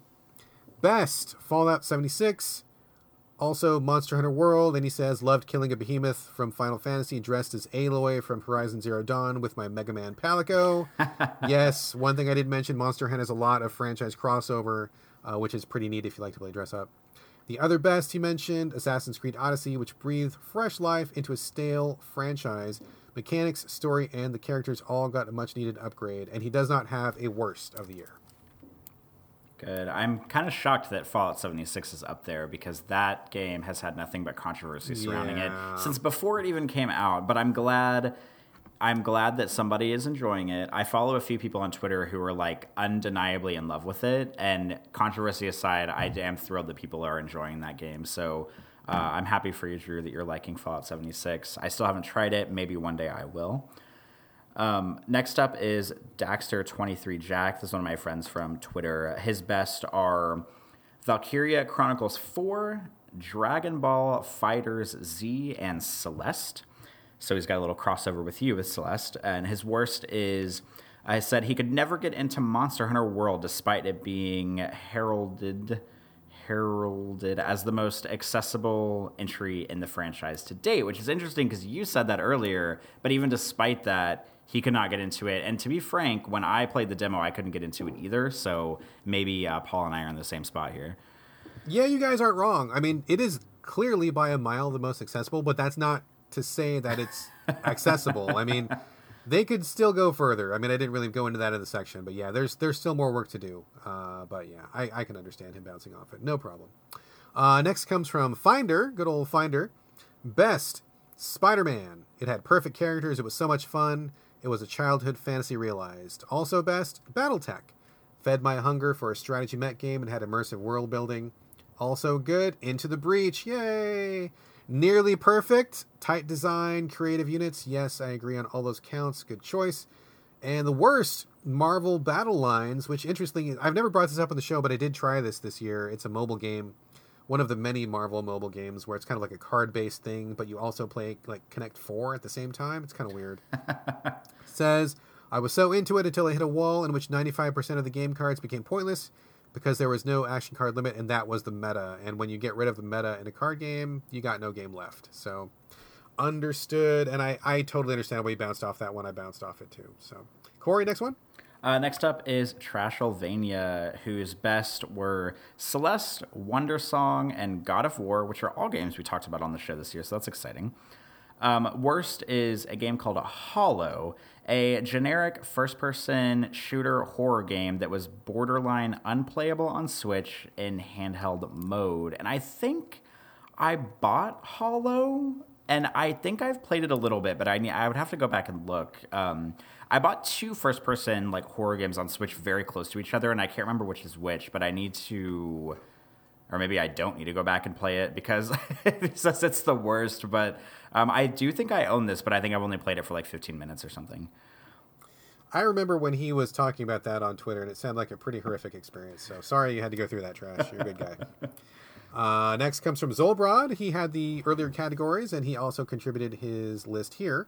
Best Astrobot, biggest revolution in 3D platformer since Mario 64. And actually, I will say, uh, many people on the Game Critic staff absolutely love Astrobot. I'm hearing many people who've tried it saying it is like the year's best game if you play VR. Corey, this is definitely one that you should check out.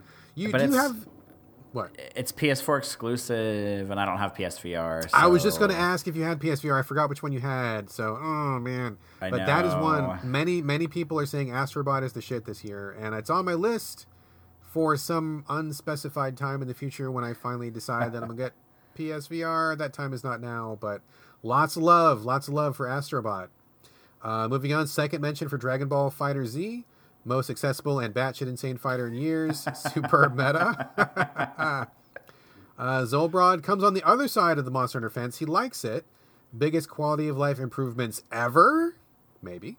Still the best boss fights in the industry. That is definitely uh, a high point for the series for sure. Zolbrod's worst Far Cry 5.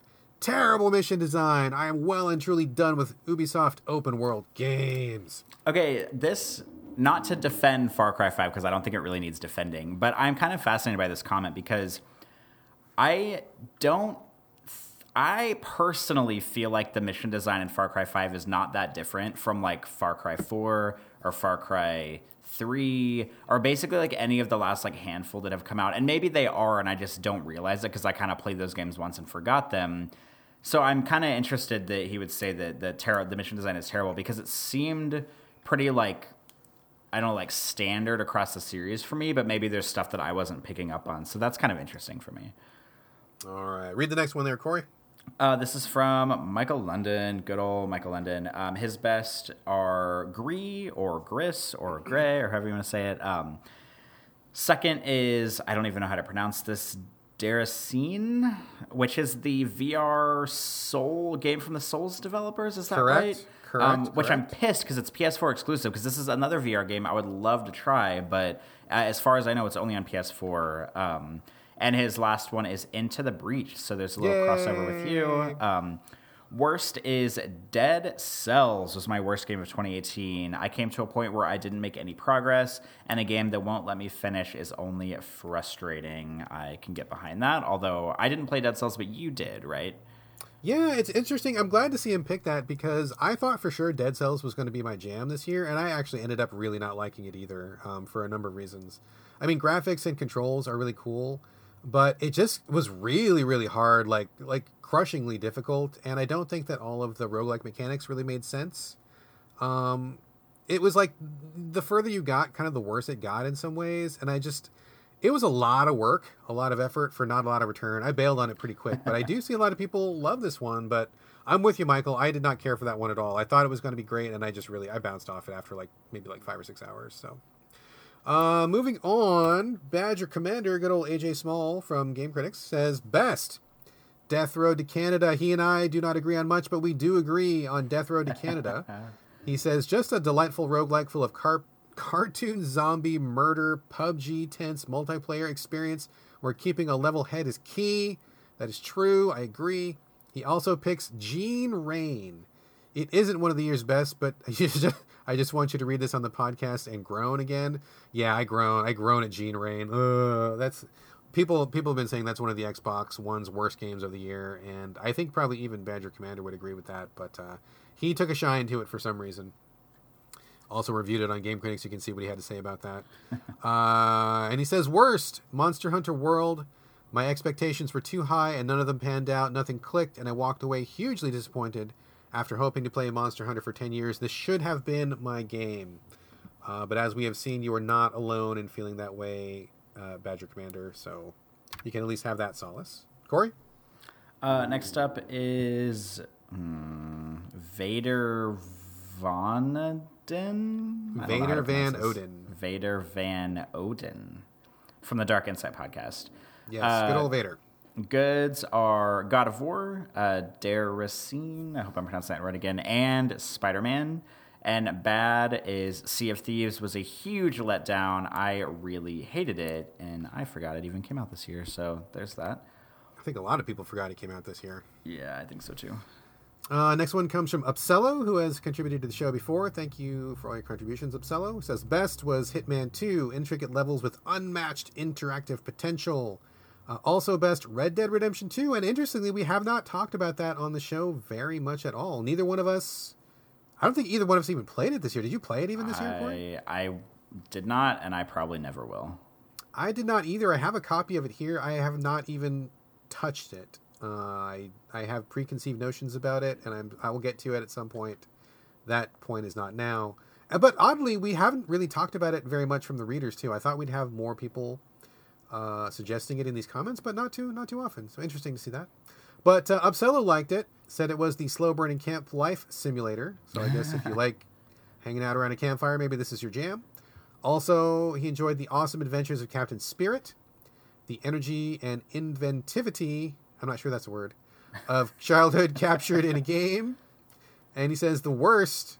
Oh, well, the worst is also Red Dead Redemption 2. So he picked that as the best and he picked it as the worst. How? Said, How do you do that?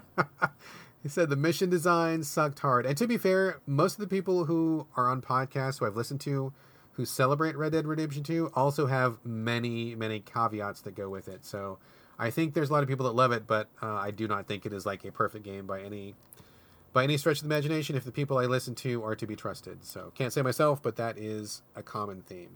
Corey, what's the next one? Uh, next one is from Bones Jones. I don't know who this is either. Um, best is surprise. This is like the trifecta: Red Dead Redemption Two, God of War, and Spider Man. Um, worst is Far Cry Five. It didn't suck, but was definitely disappointing. You're right when you say the trifecta. If you go to most sites, it's RDR2, God of War, Spider Man. That's like the top yep. three across the entire internet. Like you could just close your eyes and throw a dart, and that's somebody's top three. Next one comes from Phil Holmes. Good old Phil Holmes. Best BattleTech, The Messenger, and Super Smash Brothers Ultimate. The worst? Nothing. Phil oh, did not did not play a bad game this year, so I'm happy for you, Phil. Good good year for you. Excellent. Uh, next up is a friend of the show and contributor, uh, consistent contributor, uh, Louis Fietro. Uh, Celeste was his obvious number one. Uh, Crossing Souls is the game he liked least. I haven't even. I don't think. I don't think I've heard of that. Um, Fe was his pleasant surprise.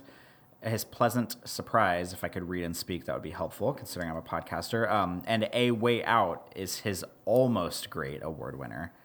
That is a good pick. A Way Out was almost good. That game is another game that really takes a shit on itself at the end. and there's some silly stuff. There's some really silly stuff, but I think that was a. It, it was so close to being good, though. I, I think that's a really good pick. Uh, next one comes from Joshua Carpenter. Best 428 Shibuya Scramble, which I bought and have not played, but I've been hearing very good things about. uh, Moss, and yay, another one for Into the Breach. A lot of love for Into the Breach, which is great. It makes me feel happy. Uh, honorable mention goes to Yakuza Kiwami 2. Worst, Witch and the Hundred Knight 2. I played the first one and it was trash. I'm not surprised to hear the second one is also trash. Uh, all right, next, Next up, up. is um, contributor, uh, pretty regular contributor to the show, uh, Shawnee Boy. Uh, top three is Monster Hunter World. I love Monster Hunter. It's either people's favorite games or it's their worst game of the year. There's no like in between on it. totally, totally. Yeah, hot and cold, man. Big time. So it's his. That's one of his top. Also Into the Breach, and also Yay. another Astrobot mention. Astrobot. There you go. Got to look into that Astrobot, man. He's popping. uh, worst, um, I don't have one. I avoid this series. I avoid series that I don't like. Uh, so 2018 for games was great. What is WWE 2K? Is that like the a wrestling, game. game? Yeah. Yeah, okay. it's a wrestling game. Yeah. yeah. Uh, next one comes from Chris Seligy. Says his best were Hitman 2, Spider Man, and another one for Astrobot. Third mention for Astrobot Rescue Mission. Worst was I'm actually surprised we didn't hear more about this worst, but I think people knew it was really bad, and so nobody even bothered to buy it in the first place, which is probably why it's not named that often. But worst was The Quiet Man, which I personally think was terrible for many reasons. Controlled awful, looked awful, terrible writing uh, terrible concept, terrible portrayal of people with disabilities. Everything about this game was not only terrible, but like offensive. It was offensive and in poor taste, and everything about it was actively, actively bad. So good call, Chris. That is a terrible game for sure. All right, Corey, you got the next one there? Oh boy, you're gonna make me read Michael's. It's like paragraphs. Um, Michael Pren, uh, frequent listener and contrib- well contributes sometimes to the show. Um, uh, he said he was super busy this year, so he didn't play much from 2018. But his list from what he did play, uh, the best is Wolfenstein 2, the new Colossus. When I read this, I got confused because I thought it came out this year, but it didn't. Um, in a world where we often feel powerless to fight monstrosities around us, butchering scores of bad guys can be vitally cathartic. Uh, great incidental writing with NPC dialogue, too. Um, his next up is 20XX, which is a Mega Man X or Mega Man 10 uh, inspired roguelike. The game rekindled my love for the genre. I feel it's expertly tuned in many subtle ways, capturing the feeling of Mega Man while bringing a fresh experience uh, time and again. It only takes 45 minutes to beat, and he has played it for 100 hours. Dang. Dang. That is That is intense. some time. That is some time. Uh, next up for him is Rogue Legacy. Uh, I actually didn't play it much, but my wife discovered it this year, and it's the first game I've seen her really fall in love with in years. Picking it apart together and cheering together at each milestone she made was something special. That is very cute and heartwarming. That's nice. That's sweet. Yes, and his worst of the year is Persona 5. Uh, I could tell it was an expertly made game, polished to perfection, but I think 2018 Mike just can't get along with turn based RPGs of any stripe anymore. I lost steam on this one so fast and had to put it down after a few hours. I'm right with you. I'm right with you, Michael. I haven't heard very many people talk about Persona 5 as the best or the worst, but I, prior to number 5, I would have said I was a huge Persona fan, but I was real cold on number 5. I just got tired of it. Didn't want to put the time into it. Felt like it was the same thing over, and uh, I feel like Atlus is kind of coasting right now. So you are not alone in being a person who bailed from Persona 5. I am right with you, brother. Uh, next one comes from good old Thief of Hearts, uh, longtime Game Critics fan, longtime friend, Thief of Hearts. Best Spider Man. Also best Hero U, Rogue to Redemption. I have no clue what that even is. Have you ever heard that? I've never heard of this. Never heard of that. Ro- Hero U colon Rogue to Redemption. No clue, but he says it's on PC Mac. Uh, I do not know, but I trust you. It's good. He's usually got good taste. Also good this year for him, Valkyria Chronicles 4. That's the second or third mention of that one. Worst for him, Crossing Souls. That's the second time we've seen that come up as a bad one. This 1980s kid venture should have gotten detention with its pretentious finale. Oh my gosh. Ooh. Nice little pun usage there. I like it. Uh, next up is Josh Tolentino. Uh, best Spider Man, Return of the Obra Dinn, and Into the Breach and Valkyria Chronicles 4 tied. The worst is Punchline. Um, a note on this: I'm actually I tried Return of the Obra Dinn because I heard a lot of people say like, "Oh, it kind of snuck in as my surprise game of the year. It's really interesting." So on our next show, I will probably be talking at length about Return of the Obra Dinn. Um, I didn't finish it, so of course it doesn't have any place on my top ten. But I'll talk about the ups and downs and whatever of it next time. But I'm actually kind of surprised that this is the only place it's showed up on our show because a lot of people I follow on Twitter have been like madly in love with it. So I'm glad that Josh liked it too. Yeah, I've heard of it. I've seen it. Um, I think it being PC only maybe you know kept a lot of people out of it. Uh, also, it came really late in the year. I think probably a lot of people had their top ten probably basically done by the time Obra Dinn came out, and so I don't think people were really looking for uh, rando indie out of left field to kind of catch them by surprise. But yeah, everybody I've talked to has been a real big fan of it, and I hope that it comes to console or Switch soon because I definitely want to check it out. It sounds like something I'd be interested in, but I just don't play things on PC, so uh, that's why it's not on my list. I didn't check it out, but yeah, lots of love for Obra Dinn. If you played it this year, chances are you liked it. Uh, let's see. The oh, this one snuck in. The absolute last one in this category from comes from the the the mailman with calves of steel, our good friend and yours, Joshua Jackson, the one and only. Uh, see his best. Number one, Wonder Boy Dragon's Trap. It's a remake done perfectly. Number two, Runner 3, an endless runner with so much style and amazing music. Number three, Shantae, Half Genie Hero. And he, I asked for games that sucked or that were bad. He put down shite, so I guess he's doing it one notch above uh, sucking. Candle, The Power of the Flame. So I've heard of that one. It did look like it did suck. I didn't try it, and I'm glad I didn't because apparently Joshua thinks it's terrible. But that brings us to the end of our listener contributions. Thank you so much to everybody who chipped in. That was really fun to go through your list and to see what everybody played.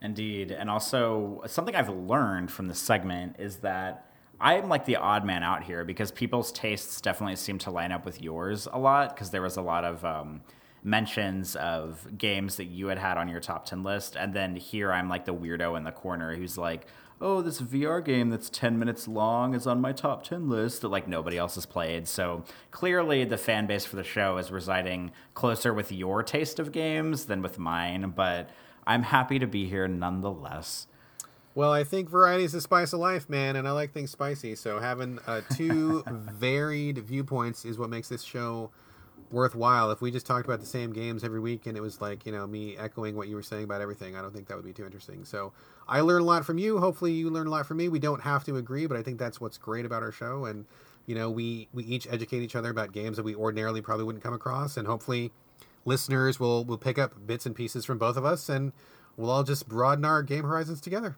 that sounds beautiful. Thank you, thank you, thank you. Now, um, I invite you to bring your own baggage and bring the show to a close, sir. All right, you owe me. I'm expecting fifty cents in the mail now. Uh, that's like seventy-five cents now. That last one was. Okay. I think it's seventy-five. All right, I'll be waiting for my check in the mail. um, I'm going to take yes, three quarters to an envelope and send it to you. Please do. I would love that. um, but yes, that brings us, everybody, to our end of the 2018 Game of the Year show. Uh, fun fact our 2017 Game of the Year show is our most listened to show on SoundCloud ever. So maybe this will top that and it'll end up being uh, our number one listened to show. Maybe not. Really doesn't matter to me because I don't really care how many people listen to the show. Obviously, I appreciate everybody that does listen, but we're not in it to you know be like the biggest podcast on the planet. But I thought that was a fun fact to share. So uh, I hope people enjoy this one. Um, we've been podcasting for about three hours now. We did our pre-show housekeeping. We did our category awards. We did our top ten. Read off some reader slash listener slash Twitter followers top uh, three and disappointment. And now we're ready to bring it to a close. Brad, do you have any final words before we sign off? Uh, the only thing I have to say is uh, this three hours has flown by. It did not feel like three hours at all. We usually take a pee break in the middle of the show, and I was able to power through. So the power of doing this show carried my bladder through the entire show, which is great. And it's just, I, you know, I, I, I don't live for this show because I think that we have a great time all year long. Uh, but I do really enjoy loving the, doing the show because you know it kind of it puts a bow on the year. We can kind of look back at what we've played. We can see how things have sat with us over time. I mean, every show that we do is great, and I really enjoy doing every show. But there is something special about the Game of the Year show, and I'm really glad to see that a lot of people were excited about it. I had some people asking when it was going up, and we had so many people contribute their top threes, which is always great. I love to see the participation. So, um, yeah, putting a bow on 2018. It's great. I think we had a lot of really strong games, a really lot of diverse games.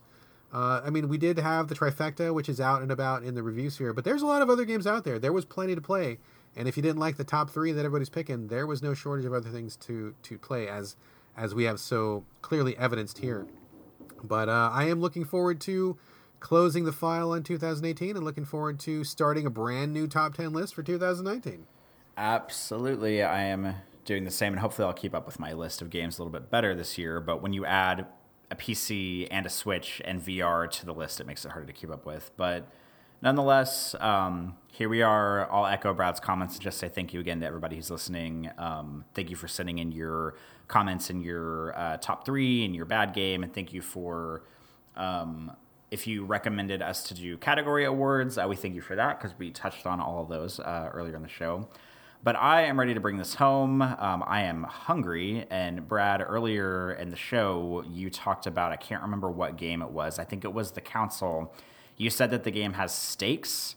And I've been thinking about eating the entire time since you said Have you that. been thinking about I'm steaks hungry. this whole time? well, you know me, I'm always thinking about some meat. So uh, let's uh, move on and close this out so I can. Oh, dear, go let's move get on and close this some out. Yes, meat. let's- Um, no, I'm just kidding. Uh, Um, anyway, anyway. but that's it. Moving That's on, it. moving on. 2018 to a close. Thank you for listening. Uh, please remember that you can send us any comments, thoughts, feedback, ideas, games you want us to play, uh, feedback on the show, anything like that. Um, there's several ways to get a hold of us. Uh, you can send us an email, so videogamespodcast at gmail.com.